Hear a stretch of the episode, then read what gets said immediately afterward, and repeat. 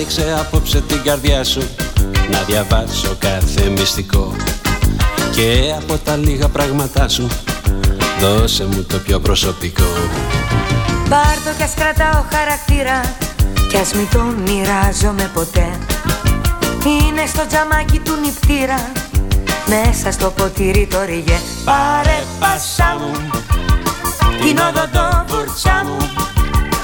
Δώσ' μου κι εσύ τη μοναξιά σου τη μισή Κι ας ορκιστούμε πως θα μοιραστούμε Θα μοιραστούμε την υπόλοιπη μας τη ζωή. Είσαι από αυτές που την καρδιά τους εύκολα τη δίνουν δυστυχώς.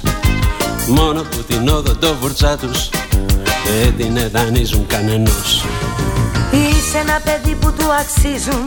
Τον παραμυθιών οι θησαυροί Όμως τα ματάκια σου δακρύζουν.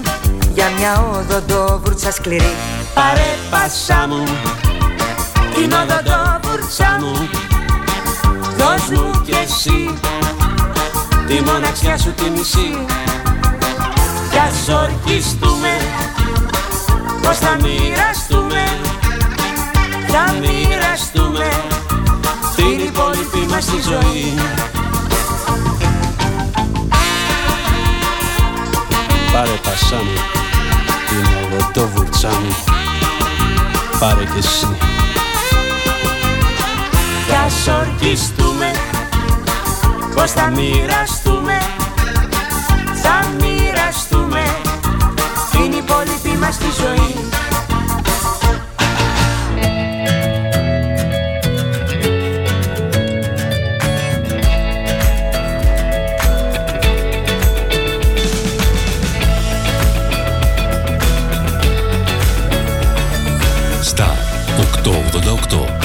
ραδιόφωνο όπως το θέλουμε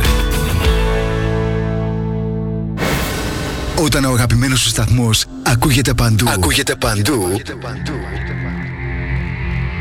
τότε πρέπει να έρθεις κι εσύ. Μπες στην παρέα και άκουσε την επιχείρησή σου παντού. Γιατί εδώ δεν ακούς απλά, ακούγεσαι κι εσύ. Τηλεφώνησε τώρα στο 25410 83922 και ξεκλείδωσε το δικό σου πακέτο διαφήμισης ανάλογα με τις ανάγκες σου. Μπες στην παρέα τώρα για να ακούγεσαι παντού. Αναρωτήθηκες ποτέ πόσο κοντά μπορεί να βρίσκεσαι στα αγνά συνεταιριστικά προϊόντα μικρών παραγωγών που καλλιεργούν με μεράκι και σεβασμό προς την ελληνική υγεία; Τόσο κοντά. Γνώρισε τα The Grecians, τα αγνά συνεταιριστικά προϊόντα της Ελλάδας που ταξιδεύουν τις δικές μας γεύσεις σε όλο τον κόσμο. Αυθεντικό μέλι από τα βουνά της Χαλκιδικής και τους θυμαρότοπους του Αιγαίου. Εξαιρετικά παρθένο ελαιόλαδο από τη Λακωνία. Βιολογικός χυμός ρόδι από τη Βόρεια Ελλάδα. Ελιές από την Καλαμάτα και τη Χαλκιδική. The Grecians, με την υπογραφή ποιότητας της κορυφαίας συνεταιριστικής εταιρείας ΣΕΚΕ. Τι ψάχνεις; Να ενημερωθώ. Για εμάς εδώ. Λιχτρολόγησε thrakitoday.com Η δική μας ηλεκτρονική εφημερίδα της Ξάνθης με πλήρη και συνεχή ενημέρωση για όλη τη Θράκη και την Ξάνθη. Για να μην ψάχνεις εδώ και εκεί, thrakitoday.com Το δικό σας πόρταλ με όλα τα νέα. Μαθαίνεις αυτό που ψάχνεις στοχευμένα από ανεξάρτητους συνεργάτες για αξιοπιστία των ειδήσεων. thrakitoday.com Πρόσθεσέ το στα αγαπημένα σου. Διαφημιστείτε στο thrakitoday.com Star 888 Έγκυρη ενημέρωση με άποψη και αντικειμενικότητα. Οι σημαντικότερες ειδήσεις της Ελλάδας, του κόσμου και της τοπικής κοινωνίας καθημερινά, Δευτέρα έως Παρασκευή, 8 με 10. Πρωινή ενημέρωση με τον Κοσμά Γεωργιάδη στο Star 888, το ραδιόφωνο όπως το θέλουμε.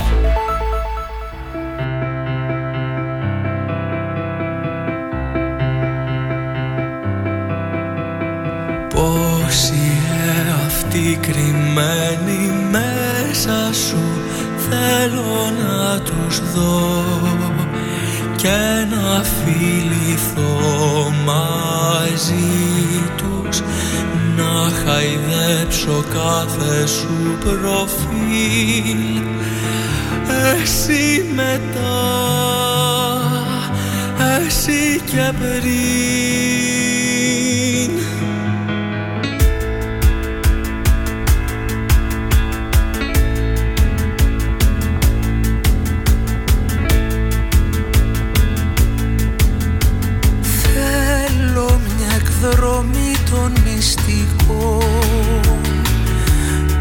φανερών και των χαμένων εαυτών. Να με και γυναίκα και αγόρι και μωρό Να σε έχω άντρα και μητέρα και Θεό. Αχ και Θεό.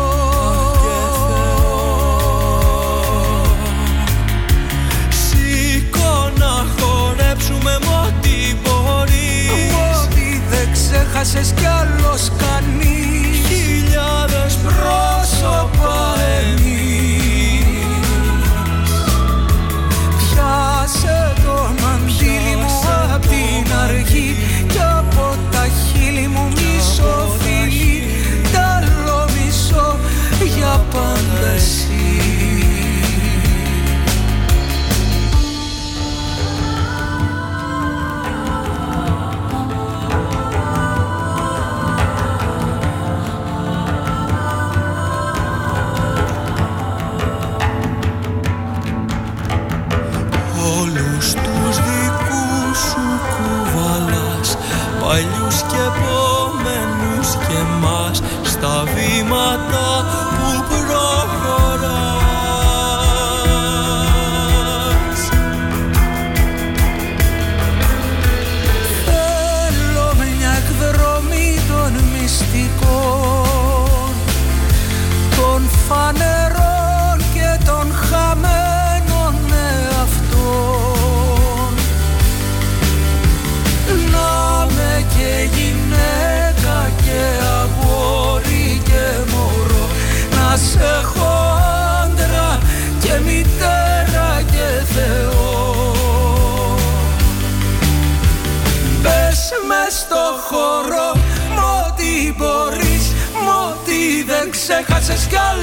κανείς. Χιλιάδες πρόσωπα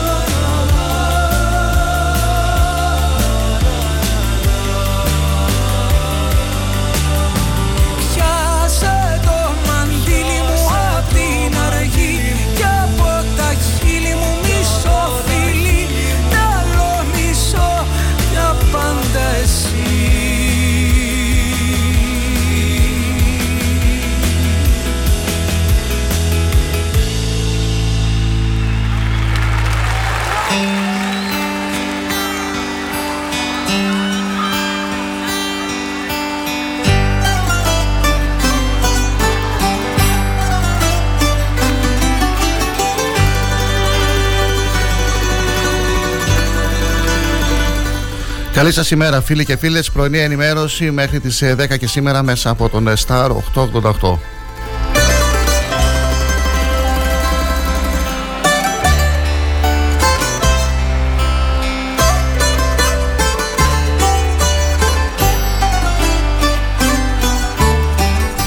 «15 Νοεμβρίου 2022, σήμερα Τρίτη θα είμαστε εδώ για να σας ενημερώσουμε έγκαιρα για έγκαιρα για όλα αυτά που συμβαίνουν στην ε, περιοχή μας και όχι μόνο μέχρι τις 9 ε, το πρώτο μέρος, ε, πανελλαδικέ ειδήσεις και τα πρωτοσέλιδα του αθηναϊκού τύπου. Μετά τις 8.30 τα πρωτοσέλιδα του τοπικού τύπου, οι κυριότερες τοπικές ειδήσεις και μετά τις 9 οι καθιερωμένες συνεντεύξεις. Να έχετε μια ευχάριστη Τρίτη, καλή οδήγηση στους φίλους οδηγούς που μας ακούνε. Καλή εργασία και να περνάτε καλά. Αισιοδοξία με χαμόγελα και θετική ενέργεια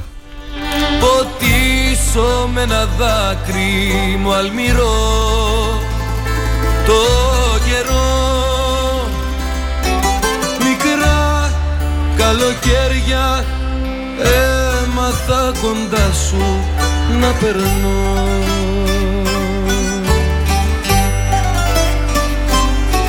Νεκρά περιστέρια γέμισε η αυγή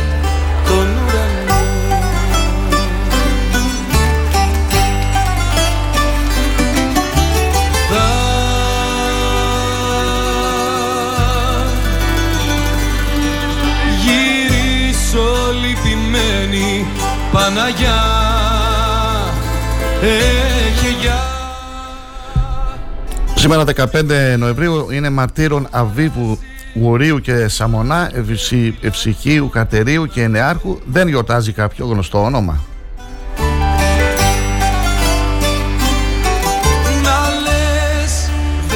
Σαν σήμερα το 1900 ο φοιτητής της νομικής Παπαδάκης από την Σιτία αποπειράται να σκοτώσει με περίστροφο τους καθηγητές του Αγγελόπουλο και Κρασά επειδή τον απέρριψαν στις εξετάσεις. Το 1921 το διάβημα της Αγγλίας υπέρ των ελληνοτουρκικών κρατών αποτυχάνει. Ο Κεμάλ δηλώνει στους Άγγλους απεσαλμένους στην Άγκυρα ότι δεν εννοεί να έρθει σε συζήτηση με τους Έλληνες αν δεν δηλώσουν ότι παρετούνται της Ανατολικής Θράκης και ότι αποχωρούν από τη Μικρά Ασία. Το 1956 στην Αίγυπτο, στη ζώνη της διόρυγας του Σουέζ, φτάνουν οι πρώτες ε, μονάδες του ΟΗΕ για να επιβάλλουν κατάπαυση του πυρός. Στο, το 1956 κυκλοφορεί η πρώτη ταινία του Elvis Presley με, που είχε μεγάλη επιτυχία. Το 1998 η Ελλάδα σημειώνει τη μεγαλύτερη διάκριση στην ιστορία της άρσης βαρών στο Παγκόσμιο Πρωτάθλημα Άρσης Βαρών στο Λάχτη της Νορβηγίας. Ανακηρύσσεται Παγκόσμιο Πρωταθλήτρια με 566 βαθμούς και 15 μετάλλια. 6 χρυσά, 4 αργυρά και 5 χάλκινα. να ζήσω ελεύθερος δίχως ταυτότητα πια Για δε μ' αφήνετε ήσυχο, άστε με ήσυχο ζήσω ελεύθερος δίχως ταυτότητα πια. Μια ζωή με κρατάνε, κουνάνε με ένα σπάγκο Σαν σήμερα το 1906 γεννήθηκε ο Μανουήλ Κριαρά, διακεκριμένος Έλληνας φιλόλογος. Μίζον έργο του το λεξικό της Μεσαιωνικής Ελληνικής Δημόντους Γραμματείας. Το 1920 γεννήθηκε ο Έλληνας ηθοποιός Βασίλης Διαμαντόπουλος, ο οποίος έφυγε από τη ζωή 5 Μαου 1999. Σαν σήμερα το 1922 έφυγε από τη ζωή ο Δημήτρης Γούναρης, Έλληνας πολιτικός που διατέλεσε και πρωθυπουργός, ένας από τους έξι που εκτελέστηκαν ως προτέτη της Μικρασιατικής καταστροφής. Το 2013 έφυγε από τη ζωή ο Γλάφκο Κληρίδης, Κύπριος πολιτικός που διατέλεσε πρόεδρος της Κυπριακής Δημοκρατίας και πέτυχε την ένταξη της Κύπρου στην Ευρωπαϊκή Ένωση.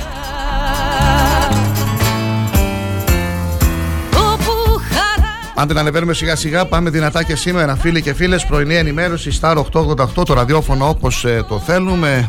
Για δύο ώρες θα είμαστε εδώ, όπως κάθε μέρα εκτός Σαββατοκύριακου. Για δε μ' αφήνετε ήσυχο, άστε με ήσυχο όλοι Θέλω να Μπορείτε να ενημερώνεστε και στο thrakitoday.com ε, καθημερινά, έγκαιρα και έγκαιρα. Με, Για δε μ' αφήνετε με τις ε, ειδήσεις ε, της ε, Περιφέρειας Ανατολικής Μακεδονίας και Θράκης.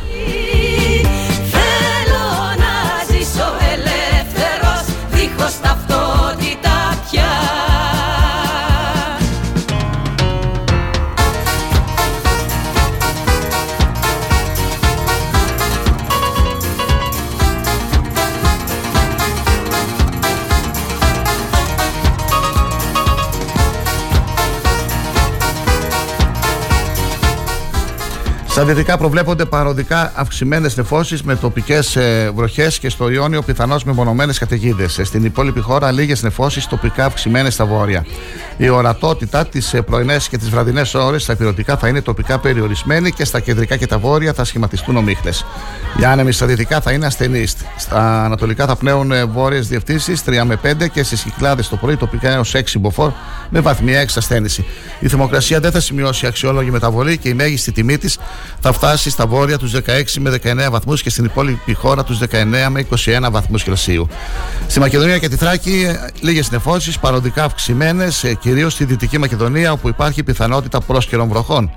Οι άνεμοι θα είναι μεταβλητή ασθενής και στα ανατολικά βόρεια ανατολική 3 με 4 μποφόρ. Θερμοκρασία από 6 έως 19 βαθμούς Κελσίου. Στη Δυτική Μακεδονία θα είναι 3 με 4 βαθμούς χαμηλότερη.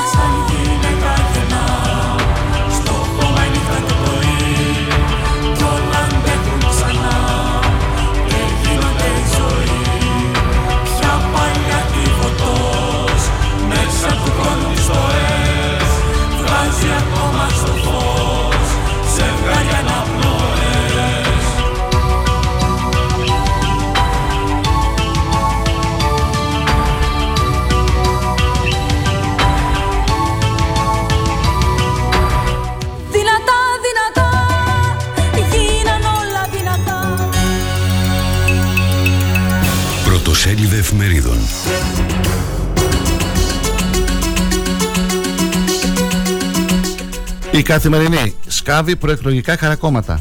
Τα νέα. Ανοίγει παράθυρο για το κούρεμα. Η εφημερίδα των συντακτών. Προκλητικά άφωνος ο Μητσοτάκης. Ριζοσπάστης. Βούρκος αντιλαϊκών μηχανισμών, ανταγωνισμών και συμφερόντων. Ελεύθερος τύπος. Αλλάζουμε την Ελλάδα και αυτοί ρίχνουν λάσπη. Κόντρα News. Το χαρτί των εκλογών παίζει ο Κυριάκος.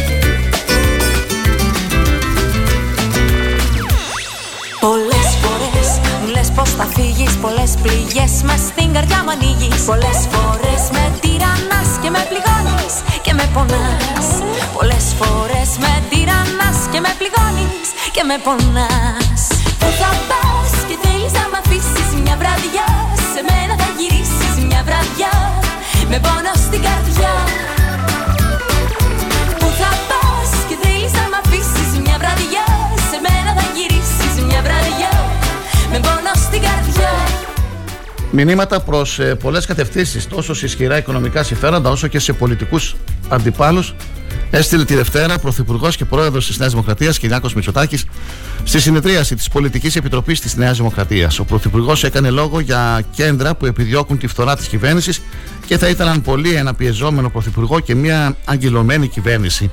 Επισήμανε ότι ήδη μάλιστα κάποιοι μας δείχνουν τα δόντια τους και έστειλε το μήνυμά του λέγοντας ότι εμείς οι νεοδημοκράτε δεν μασάμε.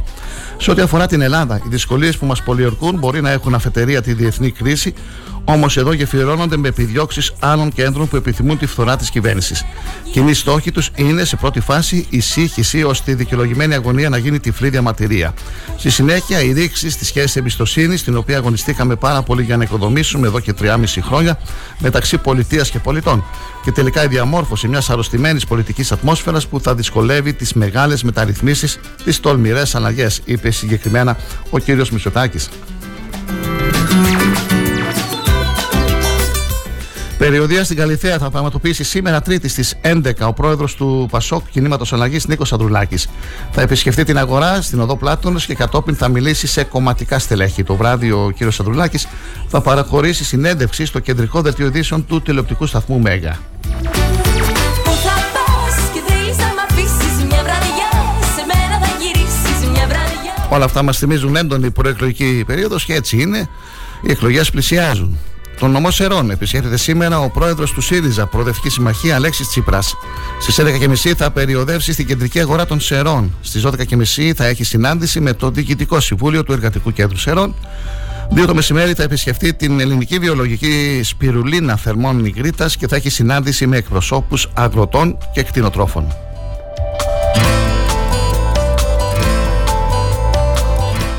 Χρειάζεται απίθμενο θράσος ώστε ο ΣΥΡΙΖΑ, του οποίου δύο υπουργοί έχουν παραπευθεί με βαρύτατα αντικείμενα στο ειδικό δικαστήριο κατόπιν αποφάσεων του Δικαστικού Συμβουλίου, να εμφανίζεται σήμερα υπερασπιστής του κράτους δικαίου, δήλωσε ο Γιάννης Οικονόμου, δίνοντας απάντηση σε ανακοίνωση του ΣΥΡΙΖΑ.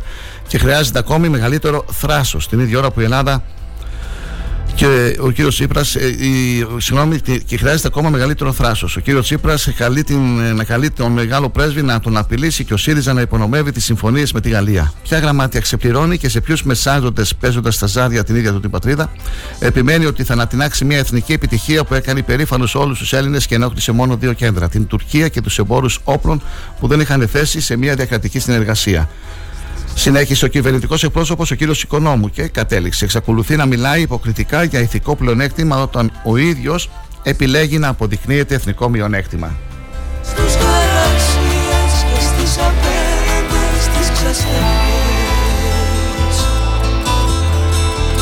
Η προσπάθεια του κ. Μητσοτάκη να κρύψει το σκάνδαλο των υποκλοπών, προβάλλοντας το δίθεν σπουδαίο κυβερνητικό του έργο και εμφανιζόμενος ακόμη και ως θύμα ιδιωτικών συμφερόντων, θα ήταν απλά αστεία, αν δεν ήταν τραγική για τον λαό, αναφέρει το Κομμουνιστικό Κόμμα Ελλάδος σε σχόλιο του για την ομιλία του Κυριάκου Μητσοτάκη στην Πολιτική Επιτροπή της Νέας Δημοκρατίας. Άλλωστε, είναι η ίδια πραγματικότητα που τον ενοχοποιεί τόσο για το βρώμικο και σκοτεινό πλαίσιο των παρακολουθήσεων και των λογισμικών που συνδιαμόρφωσε και επέκτηνε, όσο και για το σύνολο των λαϊκών προβλημάτων που γιγαντώνονται χάρη των μεγάλων συμφερόντων που υποτίθεται ότι τον πολεμούν, προσθέτει το σχόλιο του κόμματος και καταλήγει. Ο λαός που είναι οργισμένος με τη σημερινή κυβέρνηση της Νέας Δημοκρατίας και που την ίδια στιγμή δεν έχει καμία εμπιστοσύνη σε αναπαλαιωμένους σωτήρες, χρειάζεται να απορρίψει τα κάλπικα αντιλήμματα και να βάλει στο επίκεντρο τις ανάγκες και το δίκαιο τους σε συμπόρευση με το Κομμουνιστικό Κόμμα Ελλάδας.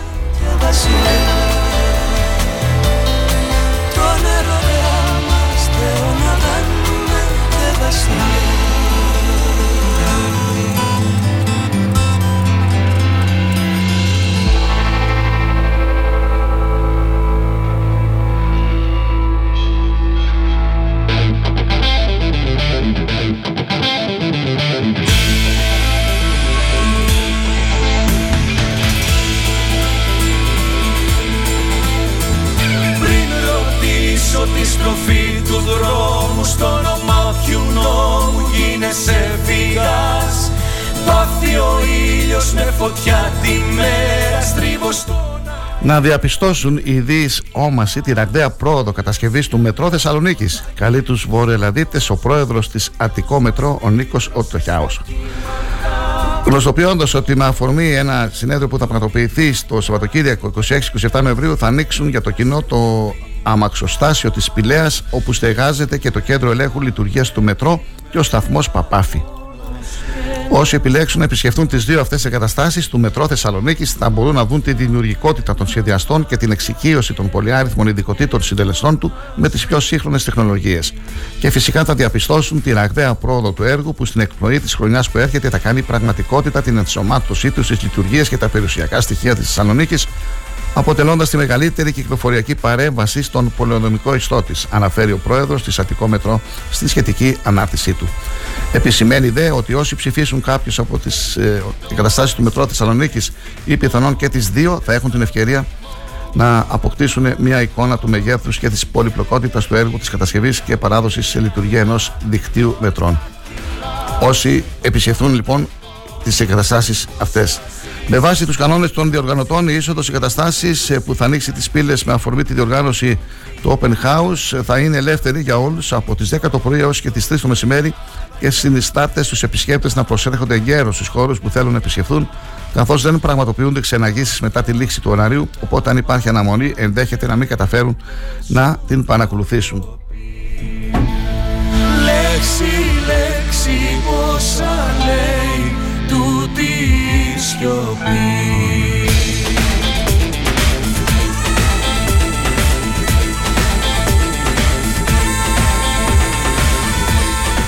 γέφυρα σωτηρίας για την άμεση διακομιδή εξάχρονου αγοριού στο Ιπποκράτιο Νοσοκομείο Θεσσαλονίκη θέστησαν αστυνομικοί το απόγευμα της Δευτέρας. Δικηχριστέ αστυνομικοί της ομάδας Δίας και περιπολικά της άμεσης δράσης συνόδευσαν ασθενοφόρο του ΕΚΑΦ που μετέφερε από την Ευκαρπία στο Ιπποκράτιο το εξάχρονο αγοράκι το οποίο είχε υποστεί στη συνόφηση την ώρα του φαγητού. Σύμφωνα με ασφαλείς πληροφορίες από το Ιπποκράτιο Νοσοκομείο, το παιδάκι υπέστη την ε, ώρα του φαγητού, του φαγητού και ε, εισρόφηση και επεισόδιο σπασμών. Νοσηλεύεται εκτός κινδύνου στην τρίτη παιδιατρική κλινική και του χορηγείται οξυγόνο και κατάλληλη φαρμακευτική αγωγή.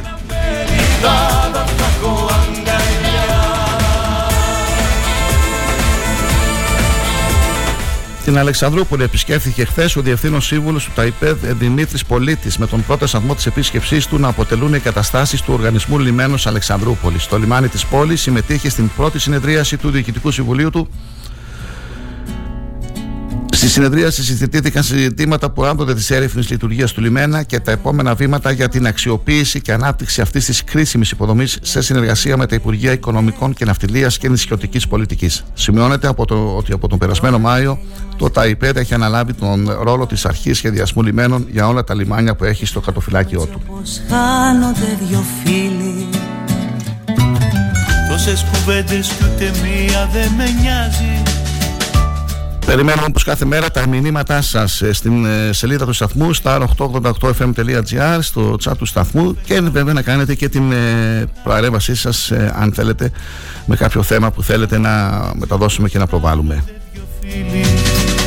Μην τολμήσεις να ξεχάσεις Μην τολμήσεις Υπέροχα και σήμερα τα τραγούδια, τα, την επιμέλεια της μουσικής και του ήχου την έχει ο Κυριάκος. Σε λίγο θα περάσουμε σε ένα διαφημιστικό ε, διάλειμμα με την ακρίβεια συνενέργεια και όχι μόνο να καλπάζεις σε όλα τα επίπεδα. Όλες οι ελπίδες είναι επικεντρωμένες σε ένα βελτιωμένο διεθνές περιβάλλον που αναφίβολα έχει να κάνει με την έκβαση του πολέμου στην Ουκρανία αλλά και τα αναχώματα που επιχειρεί να στήσει η κυβέρνηση στο εσωτερικό με μια σειρά από πανεβάσει, όπως για παράδειγμα το χαλάτι του νοικοκυριού. Οι εξελίξεις στο μέτωπο της ενέργειας είναι πραγματικά ένας σκοτσέζικος ντους. Μια κρύο, μια ζέστη και με μικρές χρονικές αποκλήσεις ακόμη και μέσα στην ίδια ημέρα.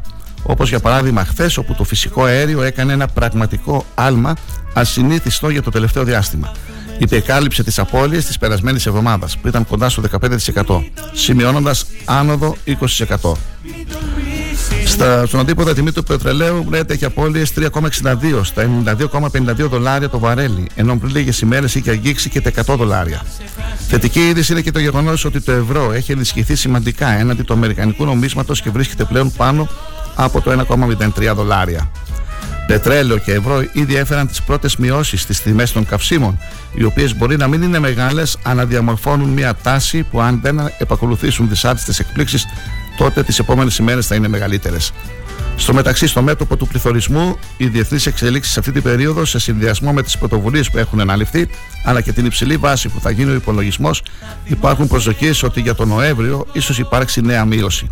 Μία από τις παραμέτρους που μπορεί να παίξει ρόλο είναι το καλάθι του νοικοκυριού που ενεργοποιήθηκε από 2 Νοεμβρίου.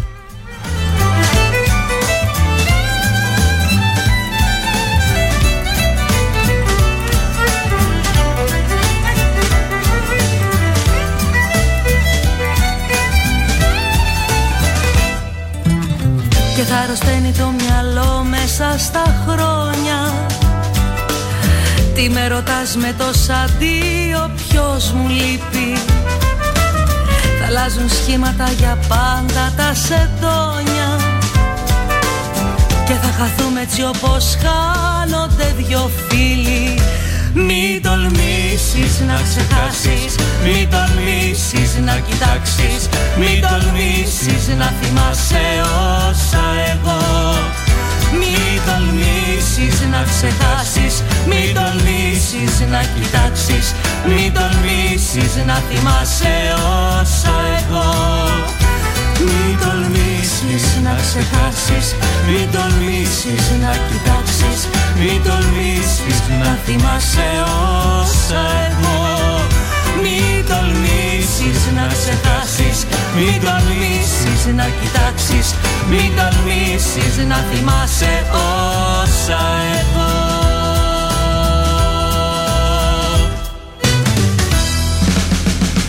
Star 888. Ακούμε τις επιτυχίες, αλλά μαθαίνουμε και τις νέες κυκλοφορίες. Γιατί έτσι πρέπει να είναι το ραδιόφωνο όπως το θέλουμε. Αν σταματήσεις τη ραδιοφωνική σου διαφήμιση για να γλιτώσεις χρήματα είναι σαν να σταματάς το ρολόι σου νομίζοντας και ότι ο χρόνος σταματά. Για σκέψου. Star 88,8 Τι ψάχνεις; Να ενημερωθώ. Για εμάς εδώ. Λιχτρολόγησε thrakitoday.com η δική μας ηλεκτρονική εφημερίδα της Ξάνθης με πλήρη και συνεχή ενημέρωση για όλη τη Θράκη και την Ξάνθη. Για να μην ψάχνεις εδώ και εκεί, thrakitoday.com Το δικό σας πόρταλ με όλα τα νέα. Μαθαίνεις αυτό που ψάχνεις στοχευμένα από ανεξάρτητους συνεργάτες για αξιοπιστία των ειδήσεων. thrakitoday.com Πρόσθεσέ το στα αγαπημένα σου. Διαφημιστείτε στο thrakitoday.com Αν μπεις σε ένα οποιοδήποτε συνεργείο και δεις αυτοκίνητα διαφόρων μαρκών, σίγουρα θα σκεφτείς με τόσες μάρκες πόσο καλά ξέρουν το δικό μου σκόντα. Λοιπόν, κανείς δεν ξέρει το σκόντα σου καλύτερα από τη σκόντα. Έχει το πιο εξειδικευμένο προσωπικό, την υψηλότερη τεχνογνωσία, γνήσια ανταλλακτικά με 2 χρόνια εγγύηση και στάνταρ έκπτωση 25% σε κάθε σέρβις για αυτοκίνητα άνω των 4 ετών. Τι λες, μόνο στον εξουσιοδοτημένο συνεργάτη Σκόντα Σέρβις, Ότο Ξάνθη Αναγνωστόπουλος, τρίτο χιλιόμετρο Ξάνθης Καβάλας, Ξάνθη. Σκόντα. Engineered with passion. Σας αρέσουν οι ιστορίες; Θέλετε να μαθαίνετε νέα για τη μουσική, τους καλλιτέχνες αλλά και την επικαιρότητα; Τότε η Τρίτη είναι η μέρα σας. Δύο ώρες γεμάτες νότες, ιστορίες τραγουδιών και άλλα πολλά. Κάθε Τρίτη, 6 με 8, ιστορίες αλλιώς με τη Χρύσα Στόικου στον Star 888. Γιατί ο στίχος έχει τη δική του ιστορία.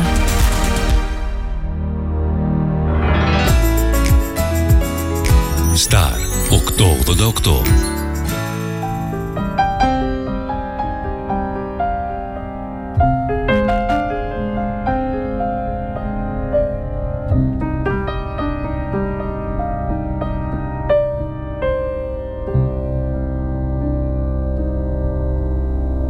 Με ένα όνειρο τρελό Όνειρο απατήλο Ξεκινήσαμε κι οι δυο μας. Και στου δρόμου τα μίσα Σβήσαν τα άστρα τα χρυσά Ξαφνικά από τον ουρανό μας Ποια μοίρα με ζηλεύει Ποιο μάτιθο νερό Και χάθηκε μια αγάπη Προτού να τη χαρώ Σαν πλοίο που να βάγισε Σαν νουφαρό που μάδισε Στις λίμνης μέσα το θόλο νερό. Σαν πλοίο που να βάγισε Σαν νουφαρό που μάδισε Στις λίμνης μέσα το θόλο νερό.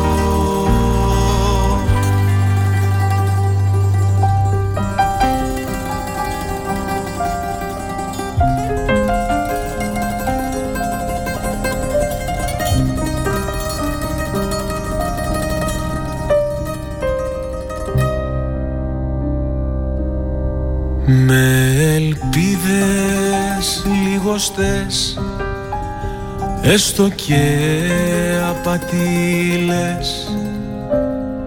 Να γυρίσεις Περιμένω.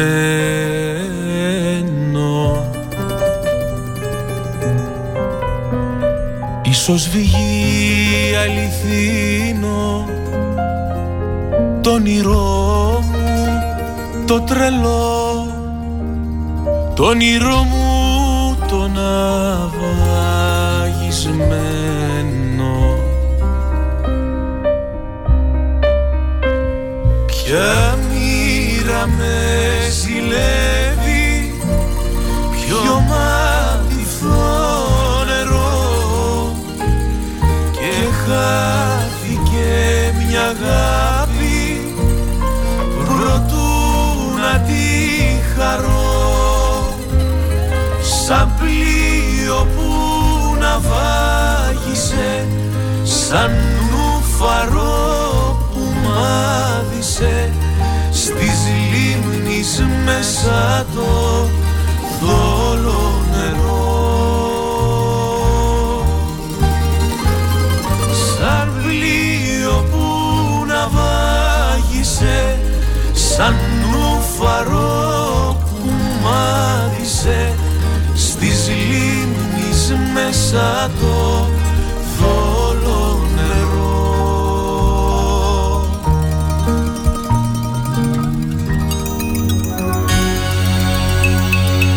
Πρωτοσέλιδα τοπικού τύπου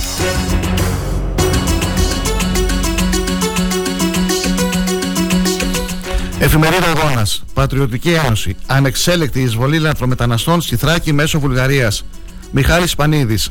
Απίστευτη προχειρότητα από τη γλώσσα των εφήβων που θέλουν να θριαμβεύσουν χωρίς να πολεμήσουν. Υπερβάλλον τουρκισμός και συλλογική παραζάλη. Γράφει ο δικηγόρος Τέργιο Γιαλάουλου. Σκοτώθηκε 25χρονο σε τροχαίο στην επαρχιακή οδό Δεκάρχου Κυψέλης. Περιφερειακή σύνθεση. Χωρίς στόχο και στόχευση το τεχνικό πρόγραμμα, το ετήσιο πρόγραμμα δράσης και το πρόγραμμα τουριστικής προβολής της περιφέρειας Ανατολικής Μακεδονίας και Θράκης. Αγάπη για τη Ξάθη μας, ο κύκλος των χαμένων ποιητών από το στρατηγικό διέξοδο στη νέα στρατηγική έξοδο. Απάντηση της δημόσιας επιστολής Παπαδόπουλου Σπανίδη. Εφημερίδα Αδέσμευτη. Έκαναν τη φιέστα του Δήμαρχος Τσέπελη και Μάκης Δάγκα στην έναρξη των έργων, αλλά αυτά πριν ξεκινήσουν σταμάτησαν. Ερώτηση Σάβα Μελισσόπουλου. Τι γίνεται με την αντικατάσταση του Ταρτάν στο Δημοτικό Αθλητικό Κέντρο, γήπεδο Ασπίδας; Απάντηση Παπαχρόνη σε Σπανίδη Βασίλη Παπαδόπουλο. Η πόλη δεν ψηφίζει ποιητές για να επιβραβεύσει τον καλύτερο εκφραστή του έμετρου λόγου. Τρίτη εθνική κατηγορία. Νίκη της Ξάνθης στο γειτονικό ντέρμπι με τη Χρυσούπολη με 1-0. Νεκρός 25χρονο, το γιο ταχύ του έπεσε σε κυκλειδώματα και κατέληξε σε χωράφι. Συνελήφθησαν στον Εύρο, στη Δράμα και στη Ροδόπη 6 διακινητές που μετέφεραν συνολικά 22 παράνομους μετανάστες. Εφημερίδα Η Θράκη. Τα γαλάζια στελέχη αντιδρούν για τις δηλώσεις Μπουρχάν στη Θράκη. Τα μπουρατζής. Κοντός ψαλμός, δεν καταλαβαίνω τι εννοεί ο ποιητής. Λυπηρίδης. Καμιά άνοδος για το ΣΥΡΙΖΑ. Παραμένουν καλές οι σχέσεις Νέας Δημοκρατίας μειονότητας. Κρατάει ο καιρός, αλλά πολλοί ξανθιώτες στο κρεβάτι από ιώσεις και, γρήπης, και γρήπες. Βασίλης Παπαδόπουλος. Συμβουλευτείτε τον γιατρό σας και εμβολιαστείτε για γρήπη και COVID.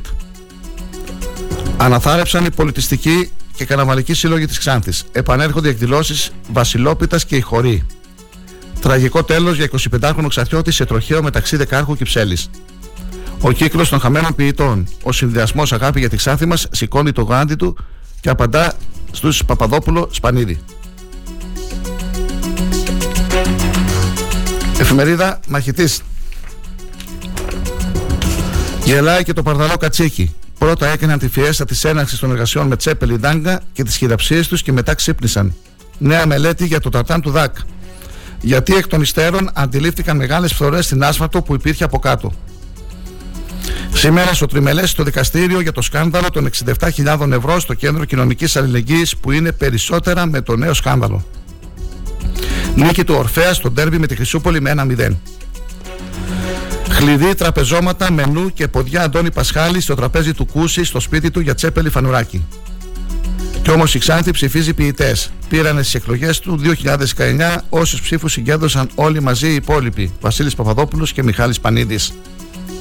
Μπόμβα. Παράνομο το Διοικητικό Συμβούλιο της ΕΙΑΞ από 26 Σεπτεμβρίου 2022. Η Ελένη Χατζηγεωργίου ήταν τακτικό μέλος και όχι αναπληρωματικό. Φωνή της Ξάνθης. Μια χούφτα άσχετων με την κτηνοτροφία γραφειοκρατών και πολιτικών οι οποίοι χωρίς να διαβολευτούν πραγματικά και με εγωιστικές αποφάσεις μας οδηγούν νομοτελειακά στον αφανισμό. Απογοητευμένοι κτηνοτρόφοι της περιφέρειας Ανατολικής Μακεδονίας και Θράκης από τη συνάντηση με τον αρμόδιο Υπουργό.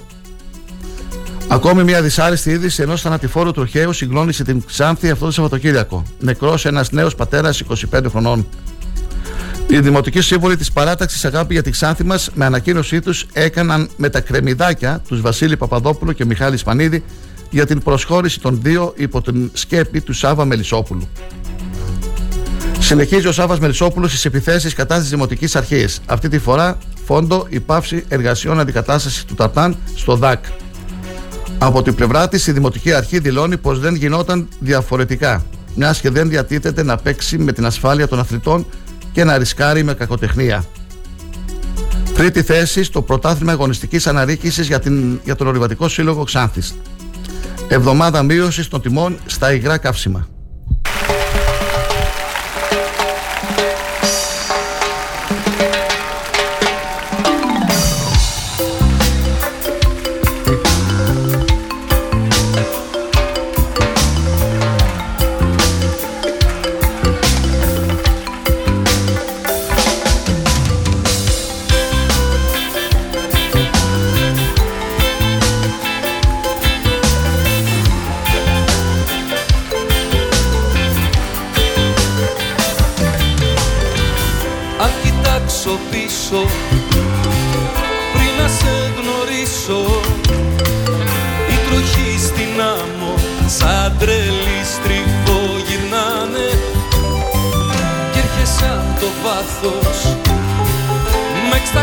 Και πάθος.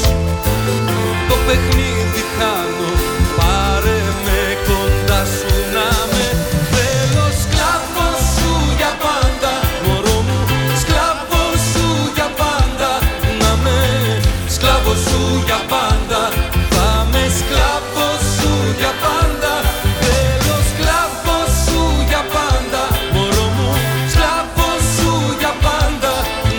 Την ε, Κυριακή 4 Δεκεμβρίου στις ε, 6 ώρα το απόγευμα θα πραγματοποιηθεί από τον Δήμαρχο Ξάνθης Μανώλη Τσέπελη η φωταγώγηση του Χριστουγεννιάτικου δέντρου της πόλης της Ξάνθης. Θα ακολουθήσει συναυλία με άσπα και ε, Kings. Πριν από μέρες είχαμε στην ε, εκπομπή μας τον ε, πρόεδρο του Κέντρου Πολιτισμού του Δήμου Ξάνθης, τον ε, κύριο Ηλία Ασχαρίδη, ο οποίος ε, μας μίλησε για αυτές τις ε, χριστουγεννιάτικες ε, εκδηλώσεις που θα πραγματοποιηθούν φέτος στην ε, πόλη μας. Ε, αναφέρθηκε στην ε, Ευχούπολη και στις ε, εκδηλώσεις που θα γίνουν για μία εβδομάδα. Τις επόμενες ημέρες μόλις ε, ολοκληρωθεί το πρόγραμμα του Κέντρου Πολιτισμού του Δήμου Ξάνθης θα ξαναμιλήσουμε με τον ε, κύριο Ασκαρίδη για να μας ε, πει τις τελευταίες λεπτομέρειες. Στην καρδιά θα κρύβω. Ερωτά μου ζαβολιάρι Θέλω σκλάβο σου για πάντα. Μωρό μου σκλάβο σου για πάντα. Να με σκλάβο σου για πάντα. Συνεδριάζει σήμερα το Δημοτικό Συμβούλιο Ξάνθης ε, στην αίθουσα συνεδριάσεων του. Θα συζητηθούν ε, 35 θέματα στην ημερήσια διάταξη. σου για πάντα. Να με σκλάβο σου για πάντα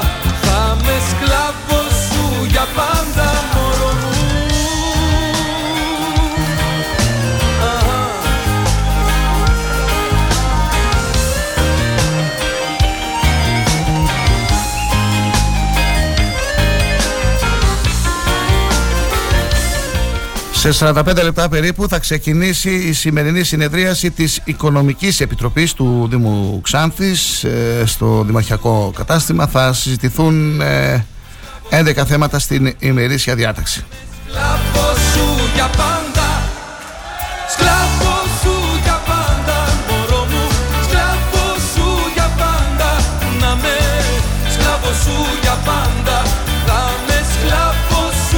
Πάμε δυνατά με αυτά τα τραγούδια έτσι να ανεβούμε λίγο, να έχουμε διάθεση, θετική ενέργεια. Σκλάβος σου για πάντα Να με Σκλάβος σου για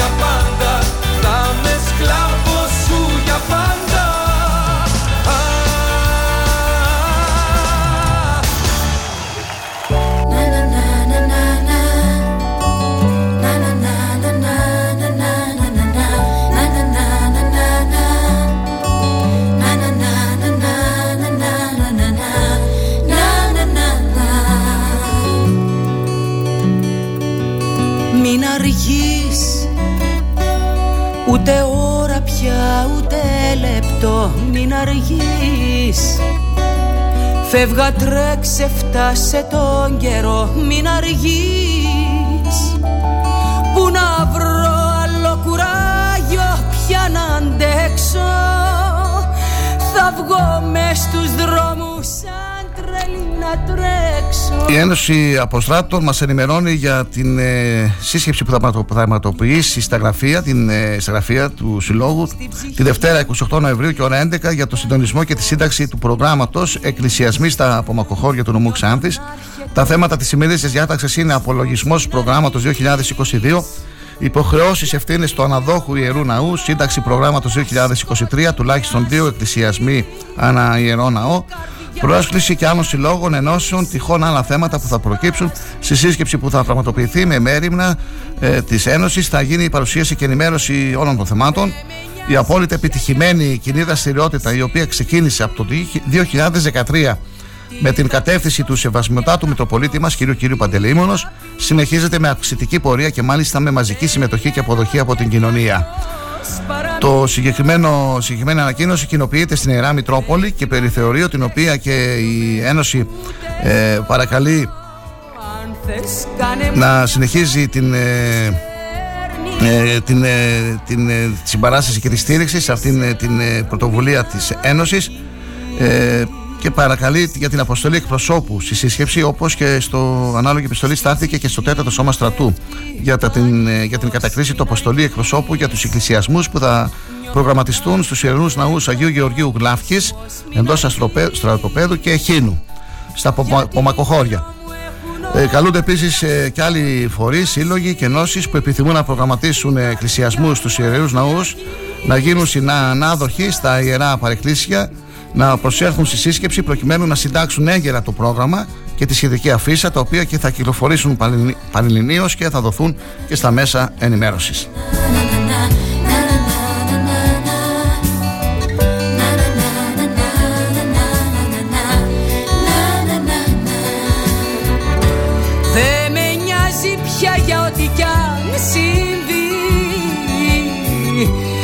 Θα πεις σωστό και λάθος Τι θα πει Περιμένω και διαρκώς παραμιλώ. Δεν κοιμάμαι ούτε σκέφτομαι ούτε ζω. Αν θες κάνε μου μια χαρή στερνή φορά. Να ζήσεις έλα μην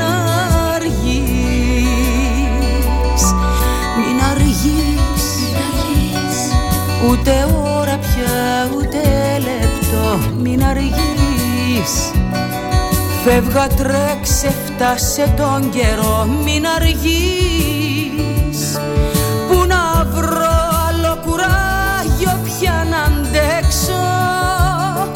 Θα βγω μες στους δρόμους σαν την Τετάρτη και ώρα 7 ο Σύλλογος Φίλων του Ιδρύματος Αρχής Τέχνης και Παράδοσης και οι εκδόσει Πανίδη με αφορμή της κυκλοφορίας των δύο τελευταίων βιβλίων του φιλόλογου συγγραφέα Θανάση Μουσόπουλου σας προσκαλούν σε μια εκδήλωση αναφοράς στα 50 χρόνια παρουσίας του συγγραφέα στα γράμματα και τον ε, πολιτισμό με τίτλο Από τον Νίτσε και τον Καζατσάκη στον Καραγκιόζη και τον Βυζίνο.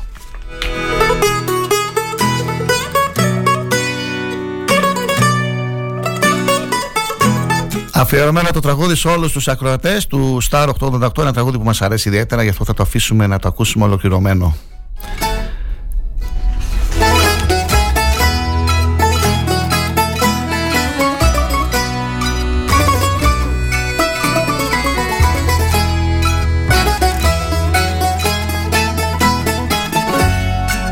Τα περασμένα καίγονται στη λησμονιά πετάνε.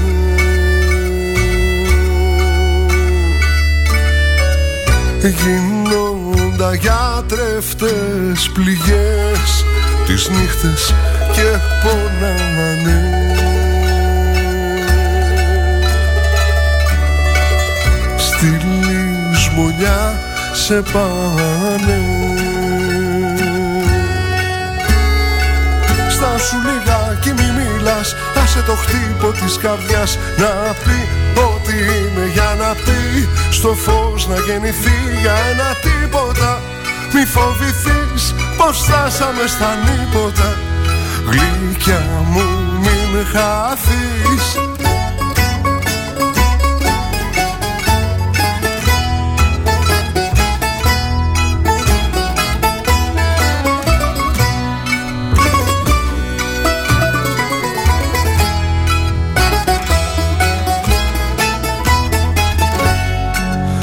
τα χαράματα σ' αρθεί. Με μια λαχτάρα η προσμονή.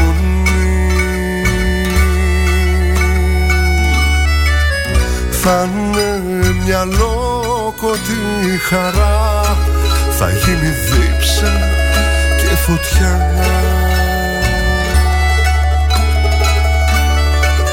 Θα είναι μια λόκοτη χαρά. Στα σου λιγάκι μη μιλάς Άσε το χτύπο της καρδιάς Να πει ό,τι είναι για να πει. Στο φως να γεννηθεί για ένα τίποτα Μη φοβηθείς πως φτάσαμε στα νύποτα.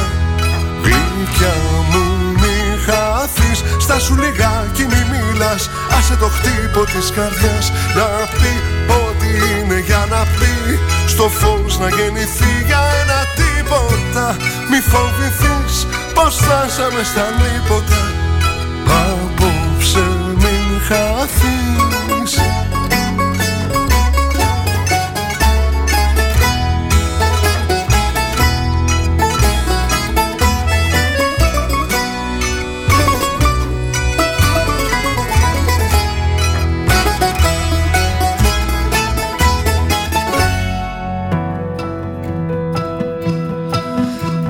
στο πάτωμα χαρτιά Δεν βλέπω μπρος μου βιαστικά Πάνω πατάω. Μα δε θυμώνεις δε μου λες Κι ας τσαλακώνονται στιγμές Χαμογελάς. Έρχεσαι άγρυπνος ξανά Μας γυροφέρνει μια αγκαλιά Και έχουμε χρόνο. Οξυγόνο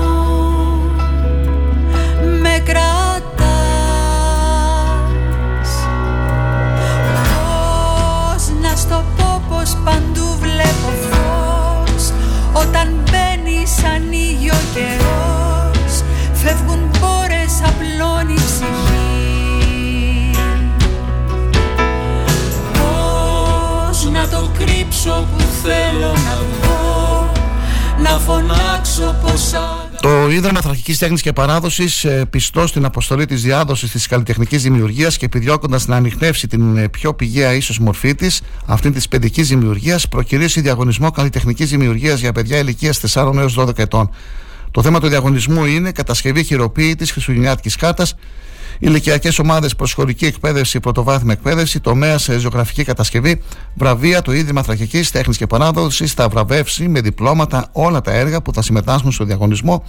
Επιπρόσθετα θα δοθούν τρία βραβεία ανακατηγορία όπως για την προσχωρική ηλικία, για τις τάξεις Α και Β, για τις τάξεις ε, την τρίτη τάξη και την ε, τετάρτη και για τις τάξεις ε, την πέμπτη και την έκτη.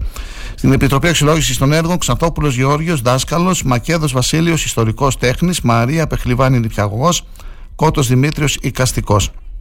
Όροι συμμετοχής, όλα τα παιδιά ηλικίας από 4 έως 12 ετών μπορούν να συμμετέχουν. Δεν επιτρέπονται αντιγραφές έργων και παρεμβάσεις τρίτων στα έργα των παιδιών. Πρώτη φορά μέσα στο χρόνο. Οξυγόνο. Με κρατάς.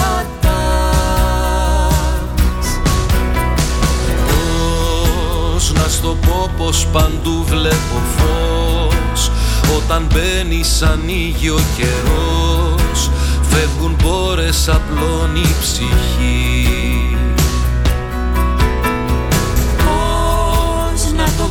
κρύψω που θέλω να πω Να φωνάξω πως αγαπάω Πως σε θέλω για μένα εδώ.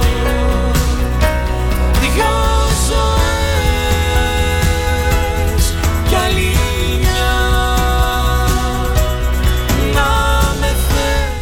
Πολιτική εκδήλωση των ε, τοπικών οργανώσεων Ξάνθης του Κομμουνιστικού Κόμματος Ελλάδας και της ΧΝΕ την ε, Τετάρτη 16 Νοεμβρίου στις 7 η ώρα στην αίθουσα Α1 των ε, ΠΡΟΚΑΤ με τίτλο «Στο Πολυτεχνείο μίλησε ο λαός, ανίκητος δεν είναι ο υπερεαλισμός».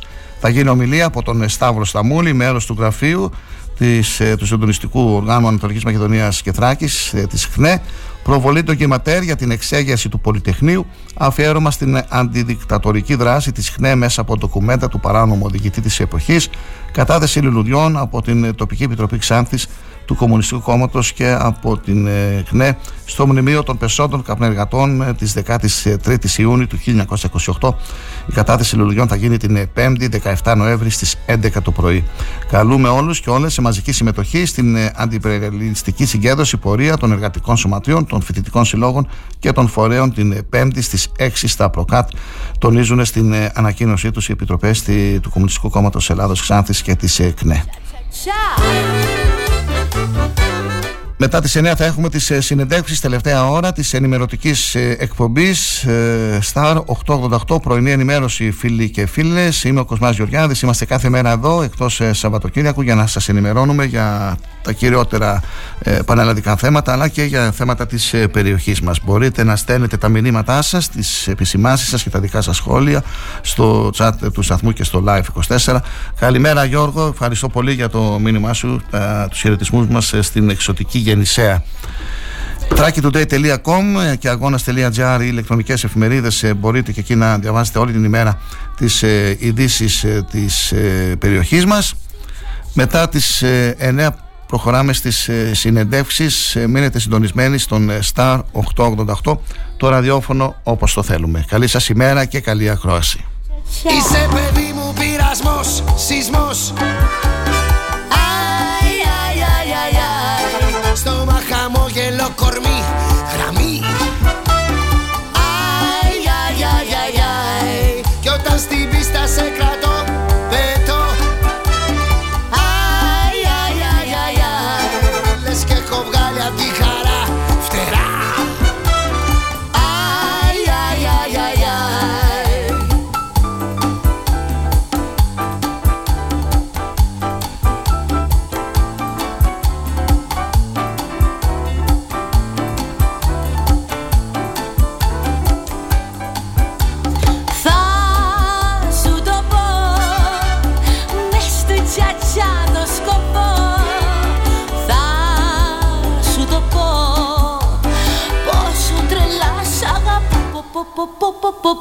Τσα τσα τσα. Είσαι παιδί μου πειρασμός, σεισμός. Ναι. Αι, αι, αι, αι, αι Στόμα χαμόγελο, Ώρες τα λες αυτά. γραμμή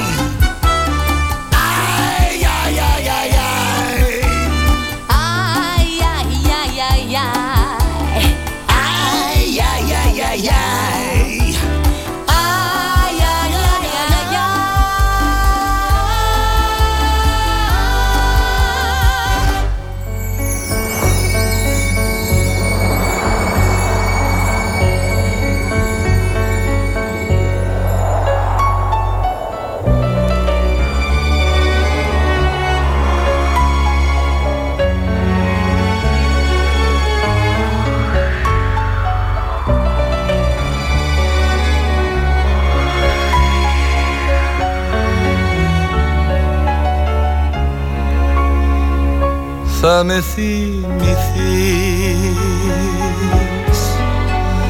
Να το θυμηθείς. Όταν φύγω πια κι όταν αισθανθείς παγωνιά και τέλος. Τότε τι να πεις. Για παρηγοριά τότε θα είναι αργά. Τότε θα είναι αργά. Τότε θα είναι αργά.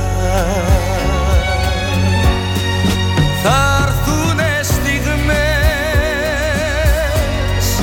δάκρυα γεμάτες. Μόνη σου θα κλαις κλείσανε τα λες τη ζωή στις στράτες θα με θυμηθείς.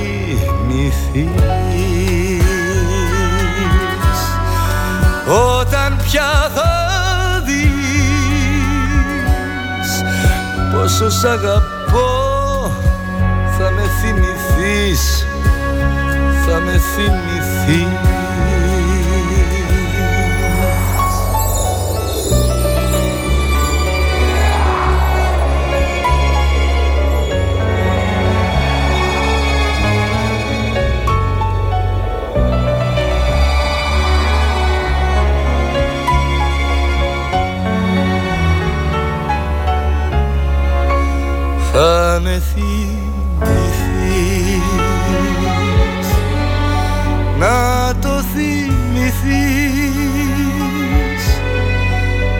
όταν θα χαθώ θα με νοσταλγείς και θα με γυρεύεις τότε τι να βρεις; Μες στην ερημιά τότε θα είναι αργά, τότε θα είναι αργά, τότε θα είναι αργά.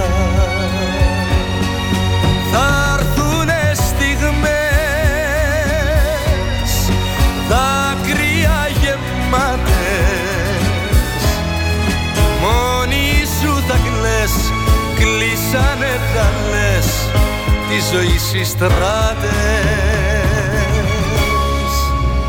θα με θυμηθείς. Όταν πια θα δεις πόσο σ' αγαπώ θα με θυμηθείς θα με θυμηθείς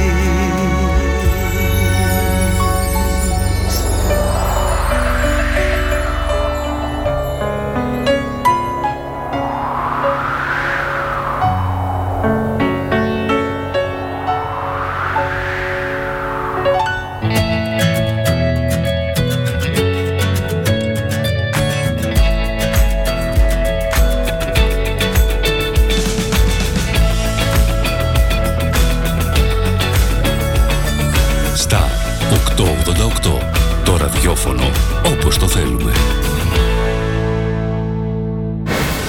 Όταν ο αγαπημένος σου σταθμός ακούγεται παντού, ακούγεται παντού, τότε Πρέπει να έρθεις κι εσύ. Μπες στην παρέα και άκουσε την επιχείρησή σου παντού. Γιατί εδώ δεν ακούς απλά. Ακούγεσαι κι εσύ. Τηλεφώνησε τώρα στο 25410 83922 και ξεκλείδωσε το δικό σου πακέτο διαφήμισης ανάλογα με τις ανάγκες σου.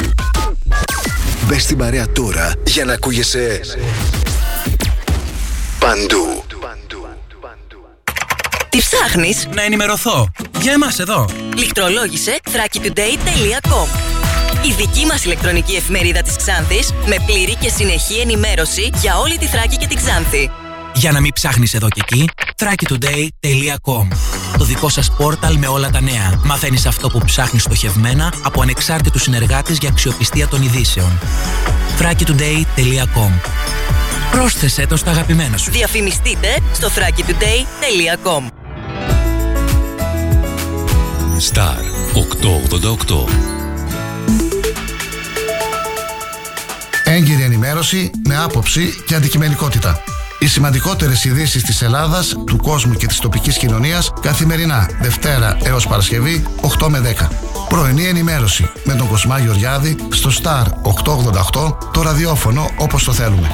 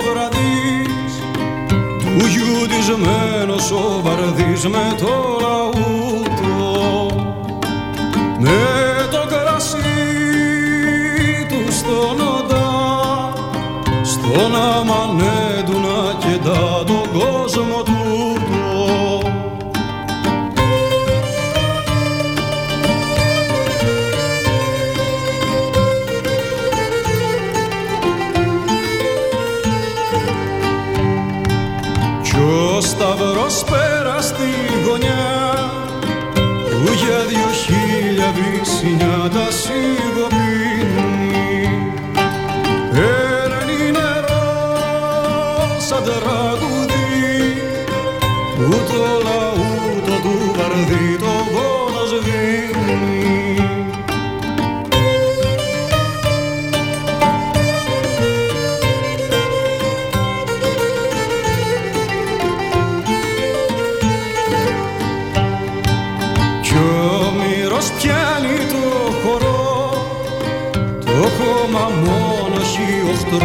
οχτρό χρυσά παλάτια Σε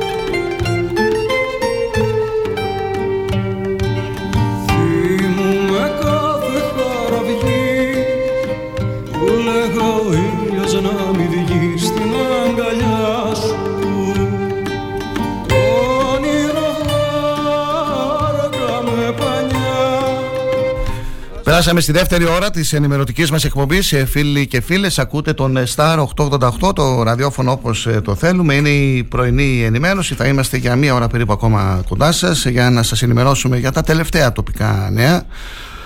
Και βέβαια να περάσουμε και στις ε, συνεντεύξεις που έχουμε την, ε, αυτή την ε, δεύτερη ώρα της ε, εκπομπής μας και βλέπω εδώ στα στοιχεία που έχω, στα στατιστικά στοιχεία που σα- για τους φίλους ακροατές που μας ακούνε μέσω του υπολογιστή τους στο chat του σταθμού ότι έχουμε μια άνοδο.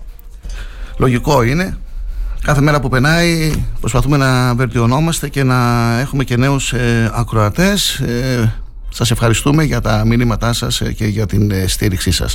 Αναφερθήκαμε πριν ε, το διαφημιστικό διάλειμμα για την σύσκεψη που πρόκειται να πραγματοποιήσει ο, η Ένωση ε, Αποστράτων Αξιωματικών Στρατού για σύσκεψη για τον προγραμματισμό των εκκλησιασμών στα απομακοχώρια της ε, Ξάνθης.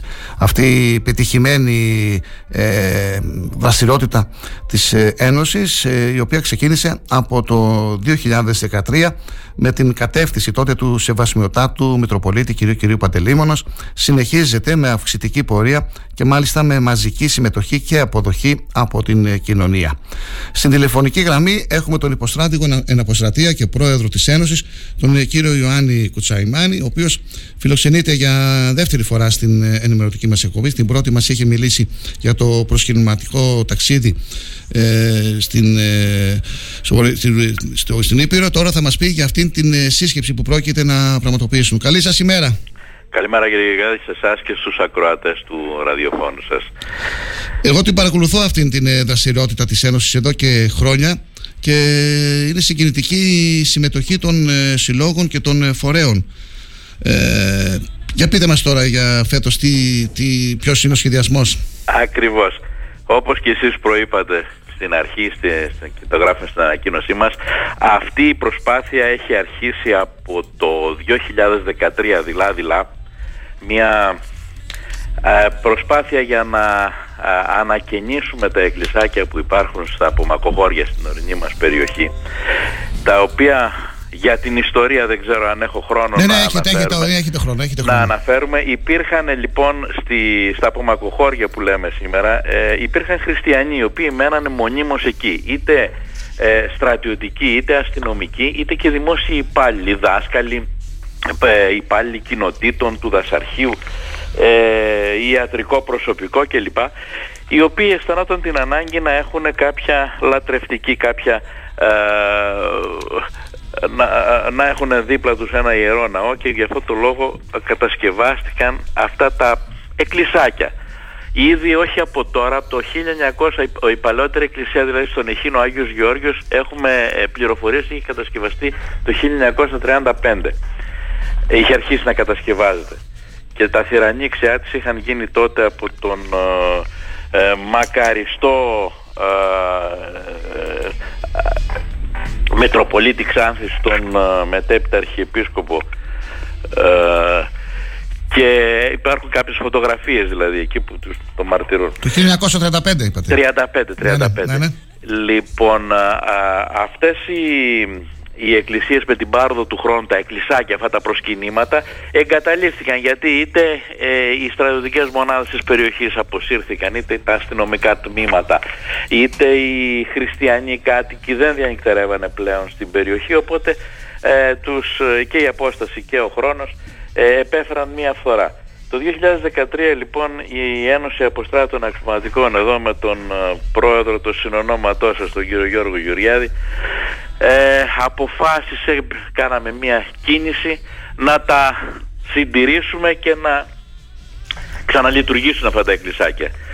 Με τη βοήθεια λοιπόν της Μητροπόλου, του Τετάρτου Σώματος Στρατού, αλλά και πολλών συλλόγων της Ξάνθης, στο, στο παιχνίδι δηλαδή μπήκανε πάρα πολλοί σύλλογοι, σχεδόν ε, όλοι οι Ξάνθοι.